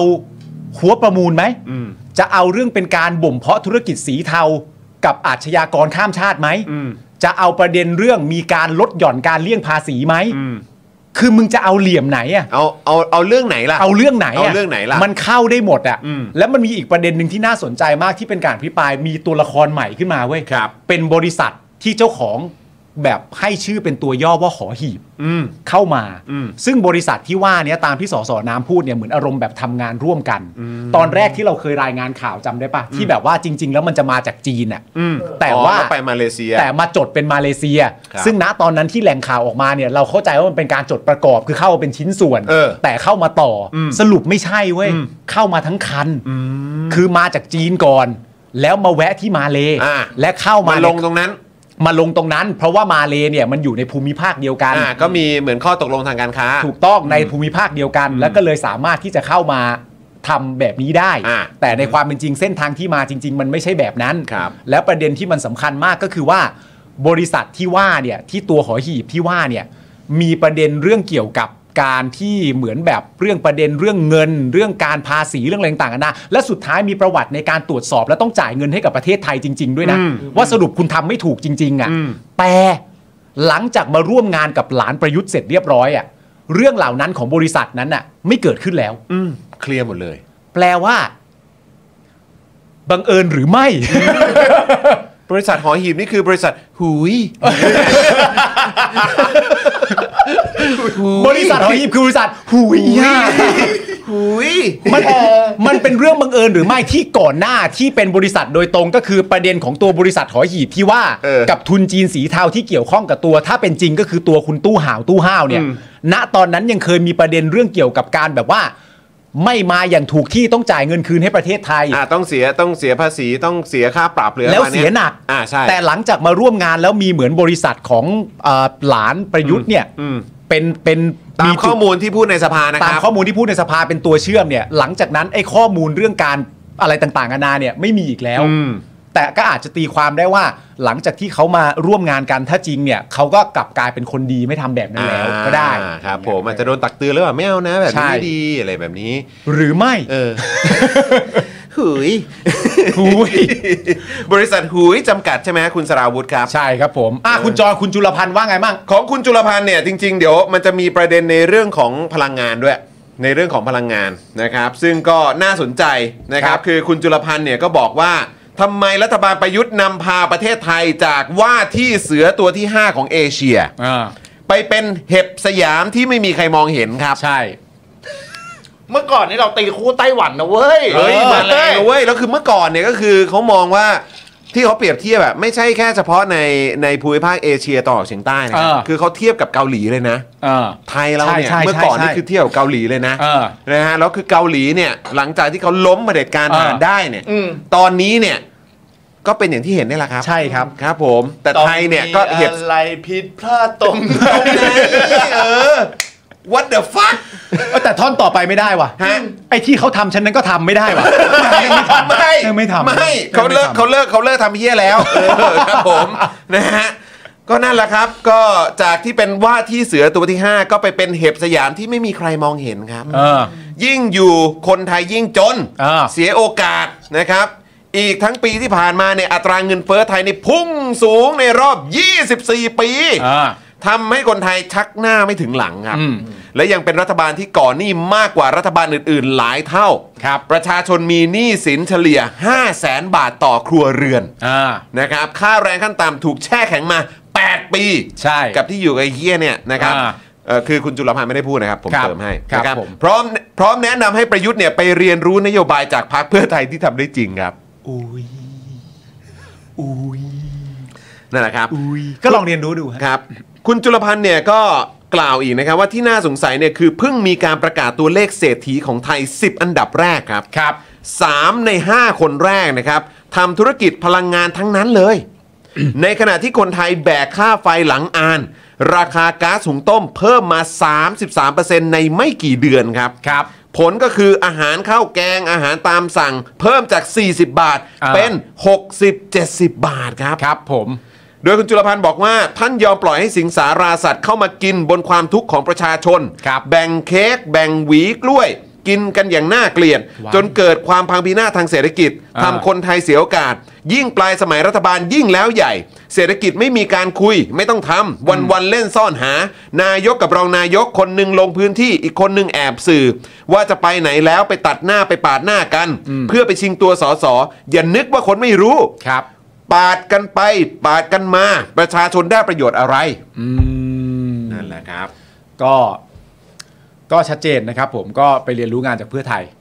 ได้นะครับผม ก็ยกหูหาเอ่อโทนี่ไหม โอ้ย ใน แค่ ส ได้ มัยก่อนน่ะ แค่ได้ฟังเสียง ใมั ก็เดินนี้แล้ว เออนะครับ ไม่หรอกแต่จริงๆที่ตามมาก็คือว่าการพิปรายครั้งเนี้ยมันก็มีอีกการหนึ่งที่เป็นประเด็นที่ดีก็คือว่า มันจะชอบมีการพูดใช่ไหมของคนที่เชียร์ฝากฝั่งของรัฐบาลอะ อืม ในการที่จะแก้หรือกอบกู้เศรษฐกิจอะไรต่างๆนานากลับขึ้นมาเนี่ยแล้วเขาก็ชอบพูดกันว่าไทยมีต้นทุนที่ดีกว่า อืม ใช่ไหมใช้คำนี้ต้นทุนที่ดีกว่า แล้วในการพิปรายครั้งเนี้ยก็มีเอ่อมีการเอาเหมือนแบบ 5 ข้ออะห้าข้อที่สามารถพูดได้ว่าเราเป็นมีต้นทุนที่ดีกว่าอย่างไรบ้างอะไม่ว่าจะเป็นเรื่องเกี่ยวกับการท่องเที่ยว การลงทุนหรือว่าผลผลิตทางการเกษตร อืม แล้วก็มาดูให้ชัดๆเลยสิ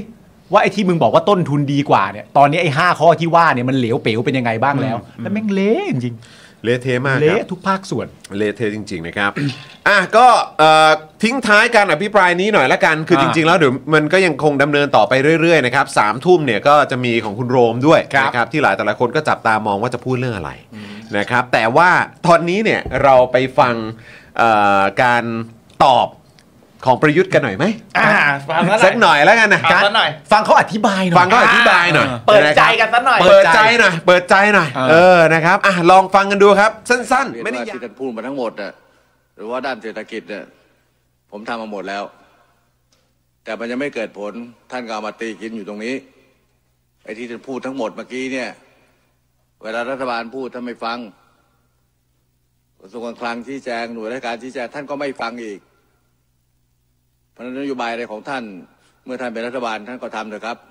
นะถ้าท่านได้เป็นนะ ในส่วนของการดูแลประชาชนพี่น้องทุกภาคส่วนนั้นเราทำตั้งแต่ระดับฐานราก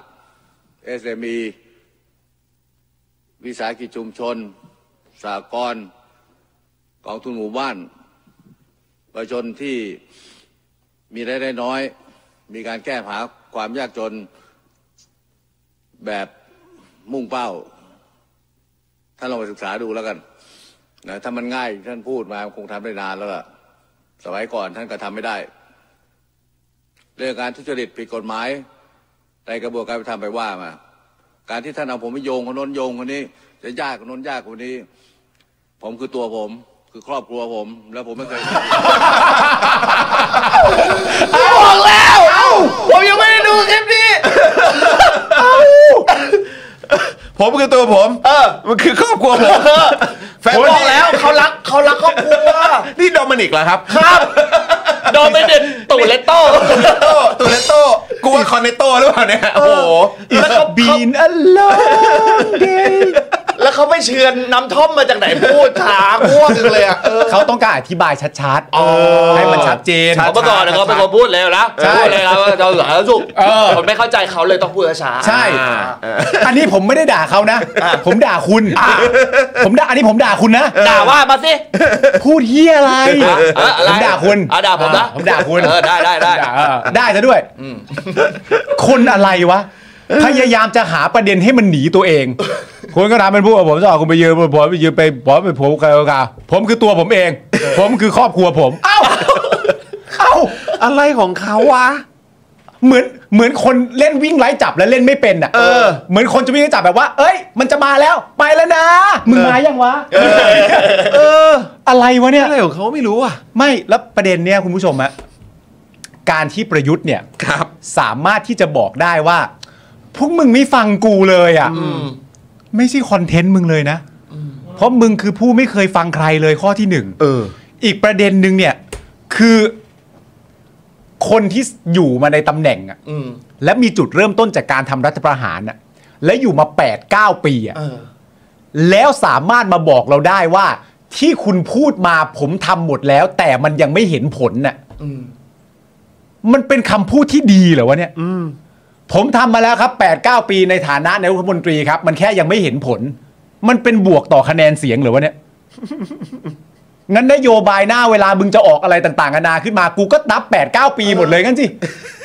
มึงคิดอะไรของมึงวะเนี่ย ไอ้เหี้ยคือเหมือนปลูกต้นตาลน่ะกูจะได้แดกผลมึงอะกูต้องรอเมื่อไหร่อ่ะ โอ้เปรียบเทียบเห็นภาพเลย คือข้อดีของการปลูกต้นตาลอ่ะ คือทุกส่วนน่ะมีประโยชน์หมด อ่า ไม่ว่าจะใบจะฝักจะอะไรต่างๆนานานั่นนู่นนี่อ่ะ เอาละต้นนี้เป็นไง ต้นนี้นี่คือ เออเอาเป็นลากมะม่วงมา โอ้โห ไม่ได้ฮะ เฮ้ยเดี๋ยวเดี๋ยวเดี๋ยวเอาเอาภาพนี้ขึ้นหน่อย คุณคุณเท่าพิภพเขาเขาโพสต์ไว้นะครับ ปลูกต้นปลูกต้นตาลมา 8 9 ปีแล้ว ตอนนี้ต้นตาลกูโตเป็นต้นกล้าแล้วไอ้เหี้ยโอ้โหไม่โตเลย ไม่โตเลย โอ้ อ่ะ ยตายแล้ว และประเด็นคือนี่คือการต่อสู้ นี่คือวุฒิภาวะของนายกรัฐมนตรี อืม ในการจะพูดตอบโต้คำถามว่าสมัยคุณคุณก็ทำไม่ได้ อืม คุณก็ลองมาทำดูแล้วกัน ถ้าคุณได้เป็นรัฐบาลนะคำพูดเหล่านี้ออกมาทั้งหมดจากคนที่มาจากการทำรัฐประหารและยึด ใช่ อำนาจประชาชนเข้ามา ใช่ หูย เหี้ยคือ เฟี้ยวปะล่ะ เฟี้ยวเฟี้ยว เฟี้ยวปะล่ะ เฟี้ยวเฟี้ยว เฟียวไม่เฟียวกูก็ทำแฟนมึงเลี้ยวอ่ะทิ้งไปเลย ทำไมึงเลี้ยว เออกูก็ยังโอมไปเล ทำมึง ย เลี้ยวเลยโ ถ้าท่อนนี้กูก็ยังโอมไปแล้ว เออจริง ๆ หน้ามีใครจับไอ้ตู่ไปใส่ออโตจูนนะ เอ้ยเดี๋ยวผม ทำซา เล่าว ด์ เดี๋ยว เลยเหรเหร อ อ เออ เออแล้ว สวัสดีพ่อแม่พี่น้อง น้องอย่างเงี้ย บอกเลยว่าผมสวดมนต์ อ้อยอ้อย โอ้เนี่ยฮะคุณคุณเท่าพิภพเขาเขาเอ่อเขาเขาโพสต์อันนี้ครับดูแบบนายกมาแล้วครับ ดูใกล้ๆสังเกตได้รังสีความหงุดหงิด โอ้โหกินเลยฮะ หงุดหงิดครับผม กินเลย โอ้ตายแล้ว โอ้นี่คุณเท่านี่เดินไปถ่ายตรงนี้เลยเนี่ย คุณเท่าจะไปแบบห้องน้ำอะไรพอดีเปล่า นี่แล้วคุณคือคุณจิรัตน์นี่ก็แบบโอ้โหโพสต์ซะแบบเขาเรียกว่าอะไรนะ แบบโคตรโคตรเดือดอะ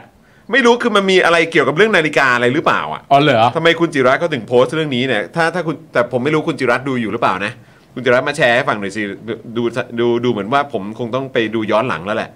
เพราะว่าเหมือนประยุทธ์พูดเรื่องอะไรสักอย่างแล้วมันเกี่ยวกับนาฬิกา แล้วคุณจิรัตน์ก็พูดถึงถึงเนี่ยแหละ เดือดเลยอ่ะ เออบอกว่าก็นาฬิกาเรือนละเป็นล้านเนี่ย วัดฮาร์ดเรทไม่ได้อะไรก็ไม่รู้ งงมากเลยแบบเชี่ยมันมีเรื่องอะไรวะเนี่ยเออนะฮะอ้าว อ่ะเป็นยังไงครับ สรุปโดยรวมเอาประ เท่า เด็น ที่ฟังมา เท่าที่ฟังมาโอเค เท่าที่ฟังมา ประเด็นประเด็นฝ่ายค้านมันก็ชัดเจนอยู่แล้วพูดถึงเรื่องอะไรบ้าง ที่มันไม่ประสบผลสำเร็จ ครับ ลักษณะคำตอบของประยุทธ์เป็นไง ในความรู้สึกคุณเป็นไงฮะ ก็เหมือนเดิม เหมือนเหมือนที่เขาเคยตอบนั่นแหละ เออ อ่า ตอบเหมือนไม่ได้ฟังอะไรมาเลย อ่า แค่แค่มาพูดห้วนๆตัดจบ อ่า อืม แล้วก็แล้วก็โบย โบยรัฐบาลเก่า อ่า อ่า แล้วก็ อยากทำก็มาทำสิ ก็เหมือนเดิมที่เขาก็เคยทำมา ไม่ได้ต่างกันเลย ไม่ได้ต่าง ไม่ได้ต่างเขาเขาเขาอยู่มา 8 ปีจริงๆ คือสำหรับผมอ่ะ อืม คือการที่คนทำอะไรมานานๆอ่ะ อืม ต่อให้เราไม่เก่งอ่ะ อ่า สมมติผมไม่เคยบริหารประเทศเลยแปด อ่า ปี คือแน่นอนมันมันมันยากมากการบริหารประเทศอะ ใช่ อย่างน้อยอ่ะ เออ คนใกล้ตัวเขาไม่เตือนหน่อยเหรอ ใช่ ว่าลูกล่อลูกชน เฮ้ยคุณตอบสื่ออย่างนี้ไม่ได้ คุณพูดแบบนี้ไม่ได้ อ่า เหมือนเดิมเลยแปดปีแบบไหน เหมือนเดิมเขาเหมือนเดิมเลยอ่ะ เอ่อ เขาเขาจริง ๆเขาเป็นคนที่แบบ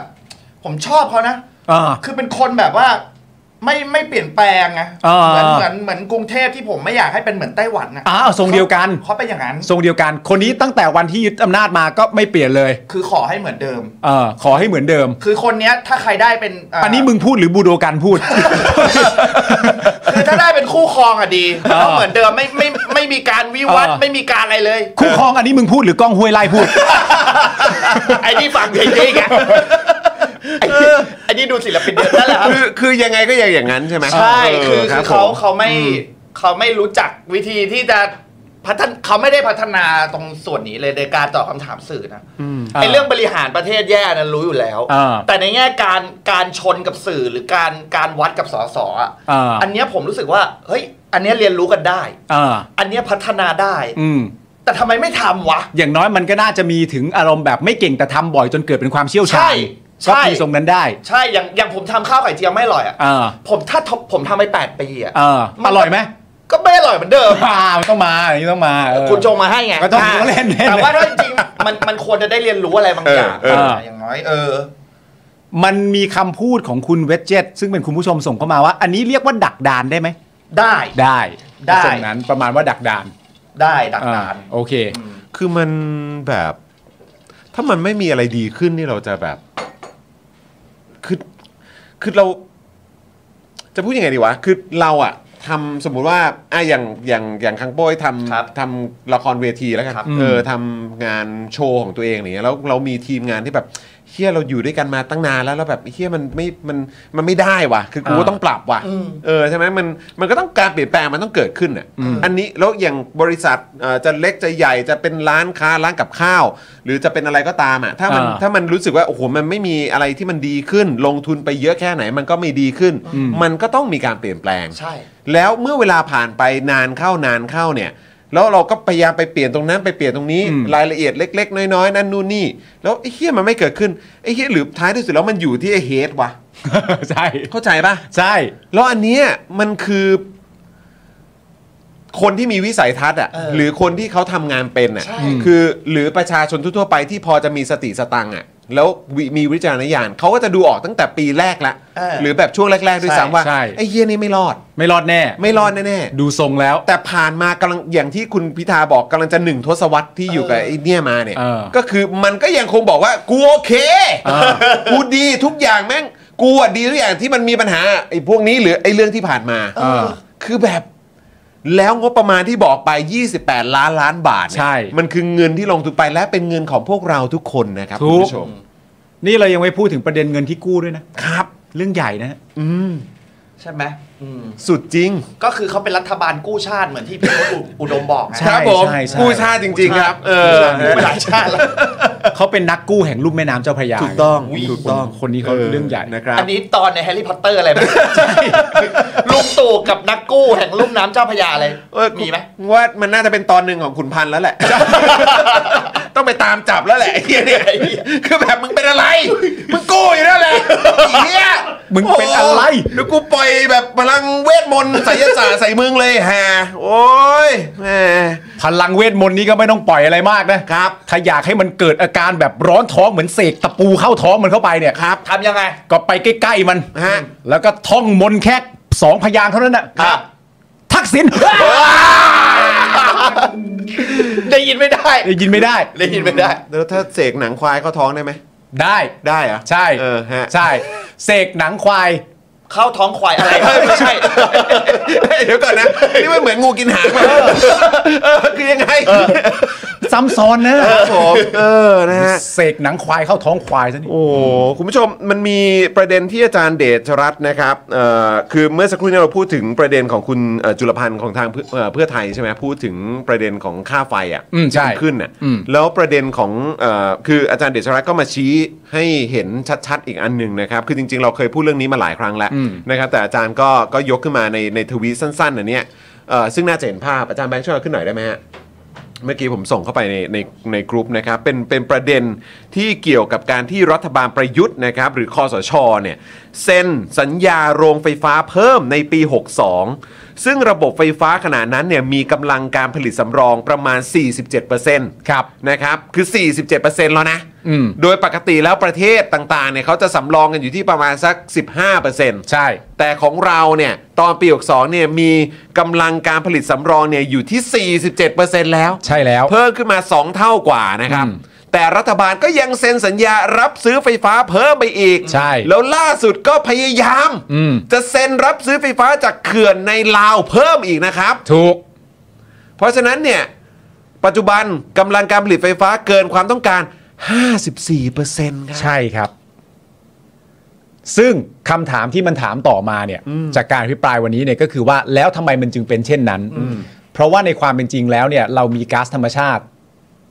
ถ้าตามข้อมูลอ่ะ อืม มันมีเพียงพอ ครับ แต่ทำไมรัฐบาลนี้ยังจะต้องดึงดันไปเอาแก๊สอนอื่นจากต่างชาติเข้ามา แล้วพอพอดึงดันจะเอาจากต่างชาติเข้ามาให้ได้เนี่ยมันก็ย้อนกลับมาว่ามันสามารถจะกลับไปโทษประเด็นสงคราม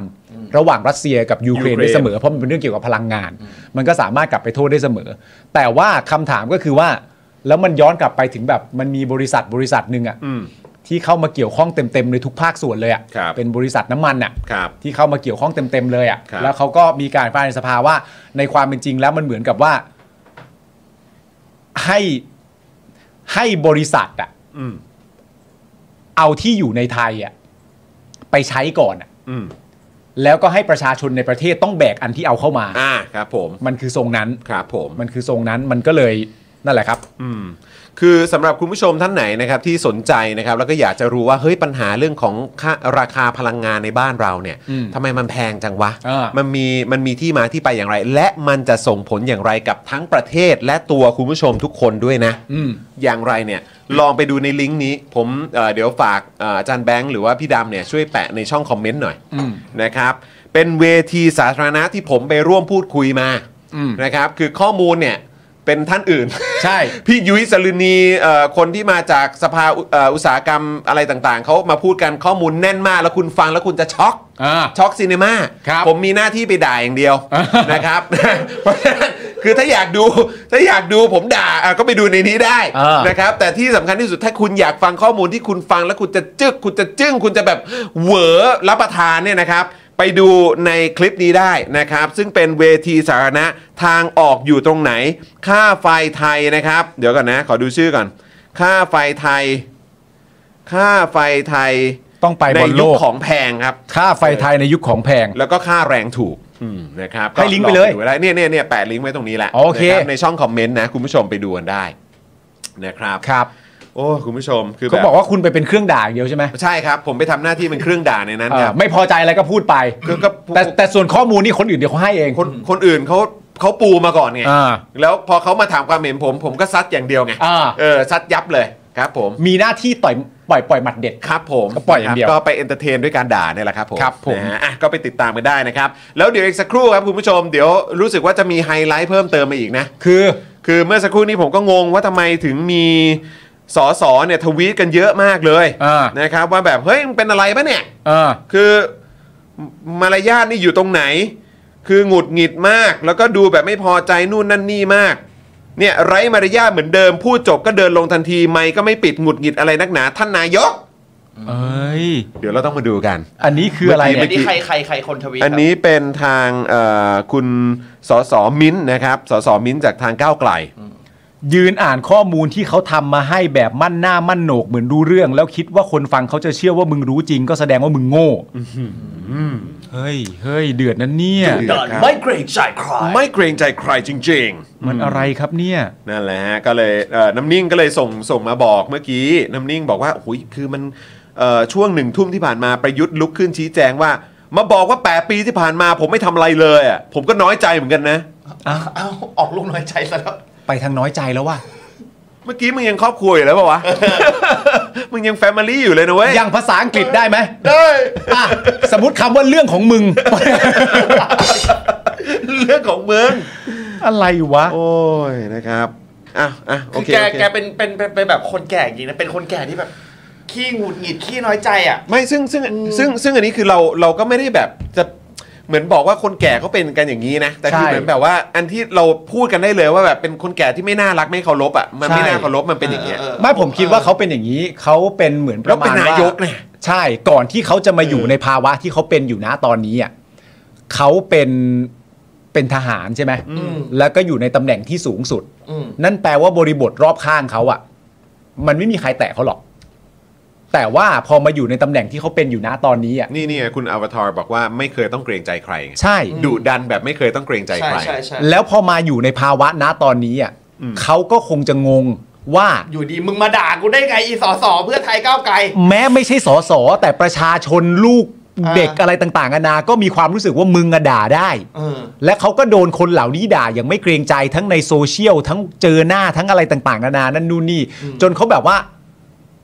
นี่ไม่ใช่สิ่งที่กูเคยเจอมาในชีวิตกูอะซึ่งจริง ๆ อันเนี้ยสามารถเปรียบเทียบได้กับ มันมีช่วงหนึ่งใช่ป่ะที่แบบอยู่ดีๆแบบแก๊งนักเลงอะ อืม แก๊งนักเลงในโซเชียลอะ อืม เริ่มดังขึ้นมาก็จะมีตัวละครขึ้นมาหลายคนคนนั้นคนนี้ อ่า แบบ อ่า อะไรต่างๆนานาใช่ป่ะแล้วก็ผมมีความรู้สึกว่าเขาก็มีความรู้สึกว่าในบริบทของตัวเขาเองในสภาพสังคมของเขาอะเขาก็เขาก็คงจะเก่าใช้ได้ แล้วคนก็คงจะเกรงกลัวเขาอะแต่พอเขาเอาตัวเองเข้ามาในโซเชียลอะ อ่า คนในโซเชียลแม่งแซวมั่งด่ามั่งเหมือนเหมือนแบบ อารมณ์ไม่เห็นหัว ไม่ เห็นหัวเลย จำได้เมื่อก่อนอะเพจ Facebook Official เขาอะประยุทธ์จันทร์โอชาเขาจะเปิดคอมเมนต์เว้ย เออ แล้วแล้วพอเขาเปิดปุ๊บอะ เออ แล้วพวกเราแม่งไปถล่มอะ ใช่ ไปพิมพ์ไปพิม อัพ์นนี้อันนี้คือออร์แกนิกนะเว้ย ออร์แก เอ นิก อออร์แกนิกลีดเลยอะโอ้โหเอนเกจเมนต์โคตรดีแต่ตอนหลังไม่ไหวแล้ว ไม่ไหว ต้องปิดแล้วอะ ปิดดีกว่า ปิดตลอดเลยอะ แล้วเขาจะนั่งประชุมไหมว่า เฮ้ยทำไมมันไม่กลัวกลัว เออ แปลกฮะ ก็โดนซะนะครับ คุณว่าตอนนี้ประชาชนกลัวประยุทธ์ไหม ไม่กลัวใครจะไปกลัวเขาครับ กลัวกฎหมาย เออ ถ้ากลัวก็คือกลัว ไม่ กลัว ประเด็นคือทำไมเราต้องกลัวเขาอะ ใช่ ใช่ ทำไมเราต้องกลัวเขาอะ เอออ เออ ทำไมเราต้องกลัว คนที่มีความจำเป็นต้องทำงานให้ประชาชนนะ เออ เราในฐานะเจ้าของประเทศเราจะกลัวเขาทำไมอะ เพราะแค่รู้สึกว่าวิธีการแสดงออกของเขาอ่ะ เออ มันดูมันไม่ได้มีมายเซ็ตงั้นไง มันมีมายเซตว่าคนควรจะกลัวเขา ใช่ ในรูปแบบที่ อา เขา รมณ์ว่ามันเป็น กับ ผู้ สื่อน ใช่ มันเป็นผู้นำ เออ เหมือนเป็นผู้นำในในแบบผู้นำทหารอะ และถนัดออกคำสั่ง เอออะไรอย่างเงี้ยทุกคนต้องตาม แล้ว ฉัน พยา สิ ยามจะและแล้วพยายามคิดว่าประชาชนก็คือ แบบ ยศ เออ จ่า เหมือนลูกน้องอ่ะ ใช่ เหมือนลูกน้องตัวเอง ใช่ อะ ใช่ เออ แล้วว่าแอคว่าฉันนี่โอ้โห แล้วเหล่านี้ไอ้พวกสสฝ่ายค้านเนี่ยก็คือ เออ เหมือนแบบเป็นอารมณ์แบบผู้ใต้บังคับบัญชาที่แบบแหม่จังแบบทำไมดื้ออย่างนี้เนี่ย เออ เออ แล้ว เออ แล้วประเด็นมัน ไม่ ก็เลฟัยงคำสั่ง มันคือเลยไม่เมคเซน s ์ไง ไม่เชื่อวิสัยทัศน์ทันเออไม่วิสัยทัศน์ชั้น ใช่ และประเด็นมันก็คือเลยไม่เมคเซน s ์เวลามันต้องการจะมาใช้คำพูดอะไรต่างๆนานาที่มันเกินขอบเขตของของเราคุณว่าทหารจะใช้อ่ะมันก็เลยฟังดูปลอมไง ใช่ ย้อนกลับไปในปีเดียวกันน่ะเปิดในในใน u t u b e เนี่ย ก็มีอันที่มันขึ้นมาตอบโต้เหมือนที่เราเพิ่งเปิดให้คุณผู้ชมดูที่มันตอบโต้ไปเมื่อกี้ก็มีอัน อันนี้ ใน คือ ปี วันนี้นะคุณผู้ชม วันนี้อันนี้คือวันนี้แต่อันของปีที่แล้วในแทบจะวันเดียวกันน่ะก็คือตอนที่มันลุกขึ้นมาเว้ยแล้วมันก็บอกว่า คุณจะเกลียดผมก็เกลียดได้ แต่คุณจะเกลียดชังประเทศไทยไม่ได้ กูไม่ได้เกลียดชังประเทศกูก็กูเกลียดมึง ไงไอ้เหี้ยคือมันเข้าใจอะไรยากนักหนาไอ้สัส คุณจะเกลียดชังประเทศไม่ได้ เพราะใครเราทั้งหมดก็ล้วนแล้วแต่รักประเทศไทยกันทั้งนั้น ใช่เขารักประเทศไทยกันทั้งนั้น แต่เขาไม่ได้ทำรัฐประหารแบบมึงไง อ่านี่มาแล้วจานแบงค์เดี๋ยวเดี๋ยวช่วยช่วยเอาคลิปขึ้นมาหน่อยครับ อะไร ยาวประมาณ เนี่ยอะไร 30 วิครับในตอนท่อนที่เขาลุกขึ้นมาตอบล่าสุดเนี่ยครับน้ำนิ่งขอบคุณมากนะครับแหมรีบดูดมาให้จัดมาให้เลยนะครับ ครับ อ่ะเดี๋ยวดูอันนี้แล้วเดี๋ยวเราจะไปอีกหนึ่งข่าว อ่า นะครับ ไหนไหนขอดูหน่อย มา สิ ดูหน่อยทิ้งท้ายหน่อยทิ้งท้ายหน่อย คังตั้งใจฟังนะ เดี๋ยวต้องมีรีแอคชั่นคุณนะ ได้ได้ได้ได้ เอ ได้ อ ยืนหน้าเข้าไปใกล้ๆก เออ ล้ อ่ะ อง ขอขอเสียงชัดๆหน่อย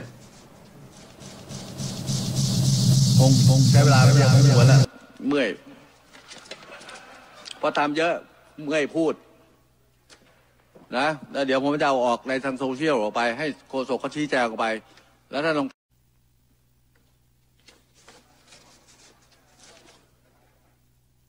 คงใช้เวลาไปเยอะของหัวแล้วเมื่อย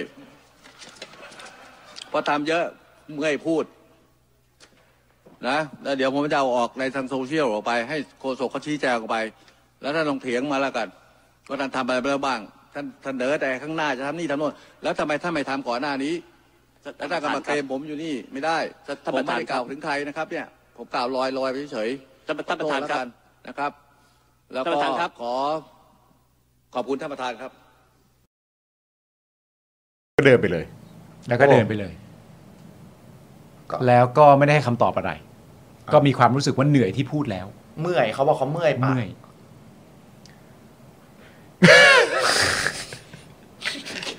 ไอ้เหี้ยมาทรงหนอแหนจริง เมื่อยพูดเกิดมาเพิ่งเคยได้ยินคำว่าเมื่อยพูด กูเมื่อยพูด เฮ้ยกูเมื่อยพูดเว้ย ทำไมเฮียตอนเข้าฟิตเนสมึงเอาปากคาบดัมเบลไง วะ เมื่อยพูดเว้ย คือกูก็พูดแทนคนไทยนะฮะ พวกกูก็เมื่อยที่อยู่กับมึงมานานขนาดนี้เหมือนกันน่ะ เฮียแม่งเฮียแม่งสุดจริง ๆอะ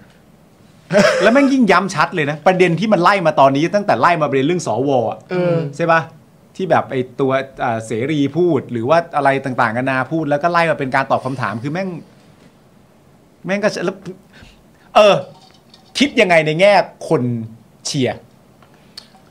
เชียร์อย่างเงี้ย อย่างที่เราเพิ่งเห็นไปเนี่ย เชียร์อย่างเงี้ย ลองลองแบบว่าเอา คือ เอา คือเอาผมเอาศาสตร์ของการละครไปวิเคราะห์เลยนะ ถูก วิเคราะห์สลิมเลยนะ รบกวนหน่อยครับ เอา ร เลบยกวนหน่อยครับ คือผมมองอย่างนี้ผมมองว่าคนที่ยังเชียร์อยู่อ่ะเขาไม่ได้เชียร์เพราะว่ารักแล้วอ่ะ อืม แต่มันมันคือการยอมรับตัวตนใหม่ของตัวเองไม่ได้อ่ะพี่ อืม อ่า มันคือการยอมรับว่าที่ผ่านมาที่กูเคยรักคนคนนี้มา อ่า แม่งบูชิดอ่ะ อืม แม่งไม่เป็นความจริงแม่งจริง ๆเขาไม่ได้ดี เป็น เลิ อ ศ ย่างที่ อย่าง คิด ที่เราคิดอ่ะ เออ และไอตัวตนใหม่อ่ะไอการทำลายตัวตนเก่าอ่ะ อ่า มัน มันเอฟเฟกต์มาก ยากมาก สำหรับเรา มันมันคือตัวตนที่เรายึดถือนับถือมาตลอดอ่ะ อ่า ตลอดชีวิตเราอ่ะ อืม เออ แล้วพอมันพังทลายไปอ่ะ มันไม่เหลืออะไร เออ ไหนจะเพื่อนรอบข้างอ่ะ เพื่อนรอบข้างที่ยังเชียร์ด้วยกันอ่ะ อ่า คือถ้าสมมติวันหนึ่งเนี่ย ผมอยู่ฝั่งเดียวกับพี่ปาล์มแล้ว แล้ววันหนึ่งผมบอกเฮ้ย ผมเลิกเป็นฝ่ายประชาธิปไตยแล้ว เออ แล้วเราจะมองหน้ากันติดเหรอ แล้ว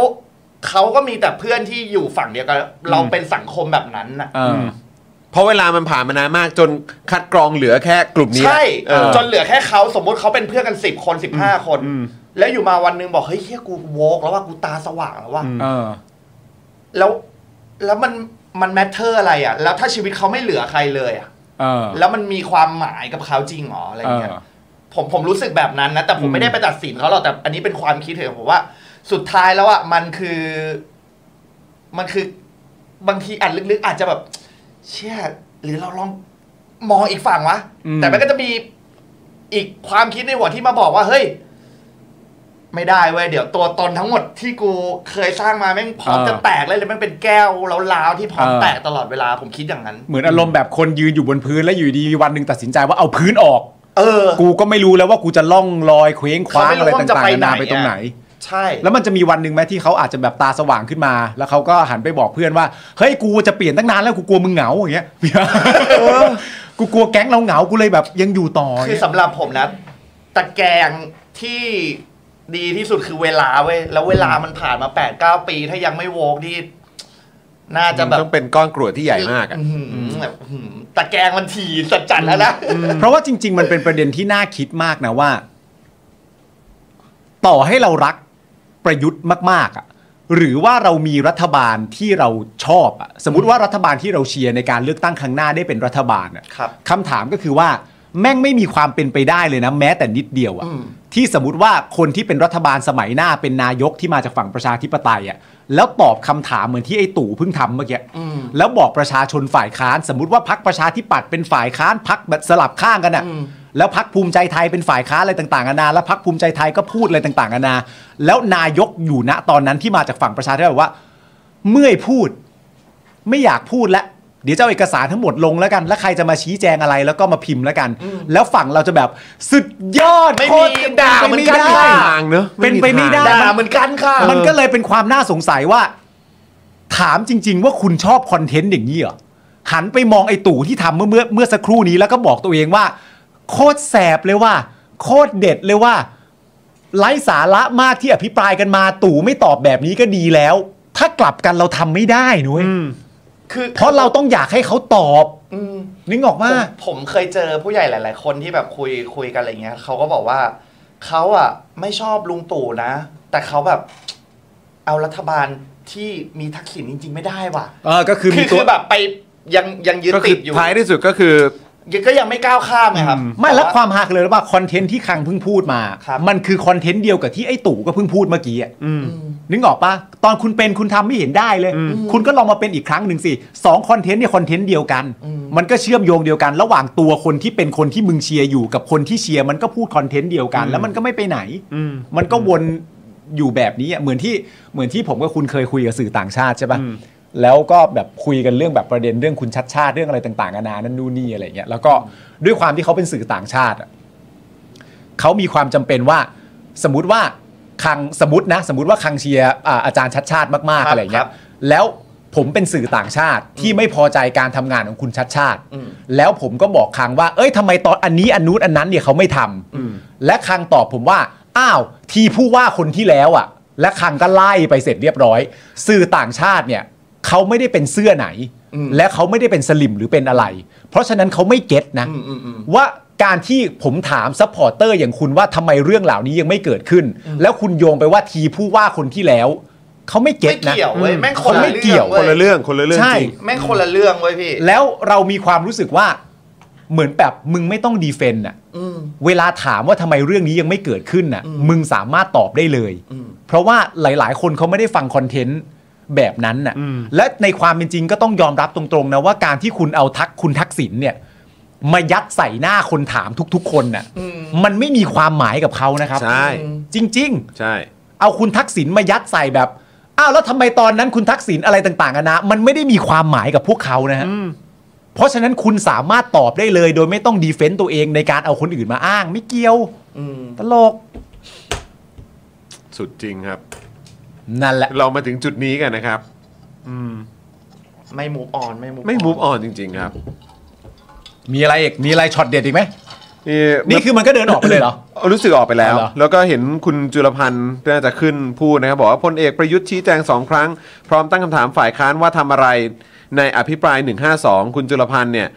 ลุกขึ้นชี้แจงว่าเป็นนกลไกของสภาในการตรวจสอบตามมาตรา 152 ของรัฐธรรมนูญ ท่านนายกถามว่าแล้วพวกท่านทำอะไร พวกผมเป็นฝ่ายค้านครับ เรามีหน้าที่ตรวจสอบหน้าที่ทำคือคณะรัฐมนตรี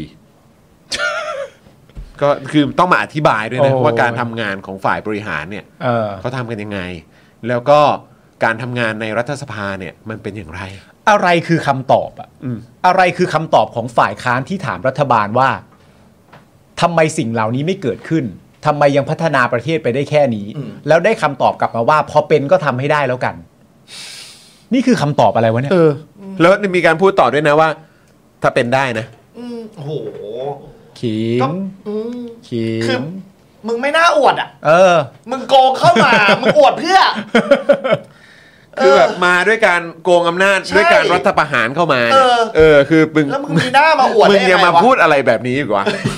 ไม่แล้วคือมันก็น่าสนใจก็คือว่ามันไม่ได้มีองคารักษ์พิทักษ์ตู่เหมือนแต่ก่อนแล้วเนาะ อืม ใช่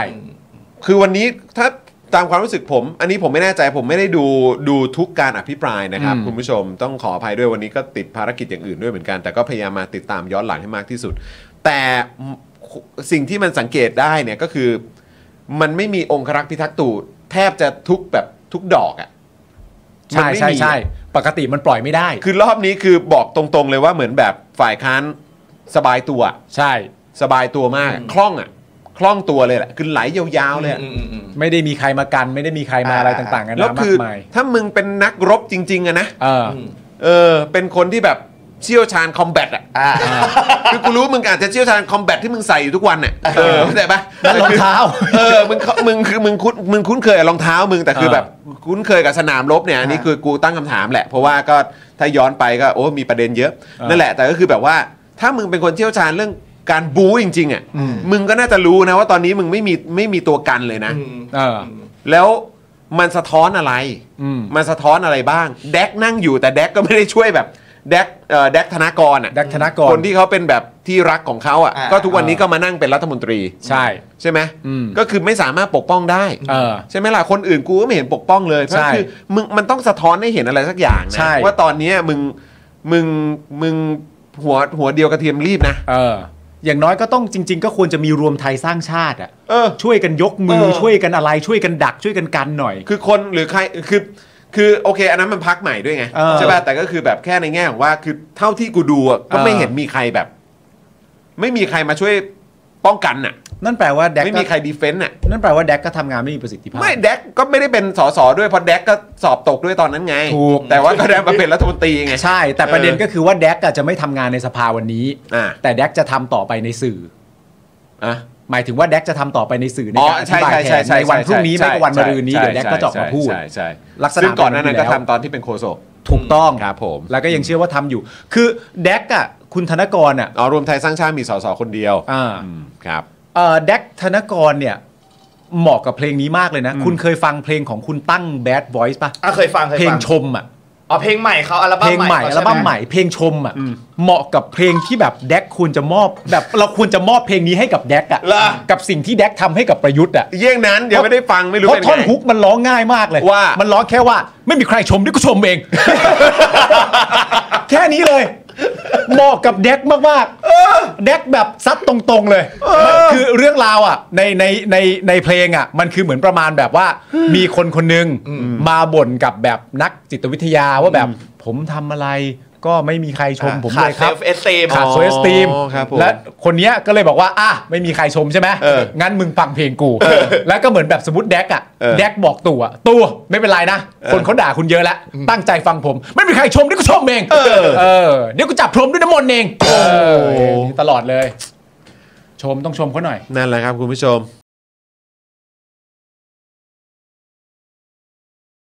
สำหรับเจ้าของเพจนะครับที่ยิงโฆษณาแล้วค่าโฆษณาแพง ค่าโฆษณาสูงสูงๆนะครับลองเอาคอร์สนี้ไปประยุกต์ใช้ได้ ตอนแรกเนี่ยผมก็ไม่คิดเหมือนกัน ว่ามันจะใช้กับการยิงโฆษณาได้นะครับคือจริงๆ แล้วความตั้งใจจริงผมอะผมแค่อยากจะทำคอร์สที่วิเคราะห์พฤติกรรมของผู้ใช้งานนะครับในโซเชียลมีเดียเฉยๆนะฮะเพื่อให้ได้ออร์แกนิกริชที่เพิ่มมากขึ้นนะครับแต่ ดันมีผู้ใช้ที่มีประสบการณ์เขามาลองซื้อไปนะครับ แล้วเขาเอาไปประยุกต์ใช้ทำให้ค่าโฆษณาของเขาอะลดลงถึง 10 เท่าเลย แล้วก็มีอีกรายหนึ่งนะครับ เป็นผู้ใช้ที่มีประสบการณ์เหมือนกันนะครับ ซื้อเอาไปประยุกต์ใช้ปรากฏว่าพอปรับใช้ตามคอร์สนี้แล้วอ่ะ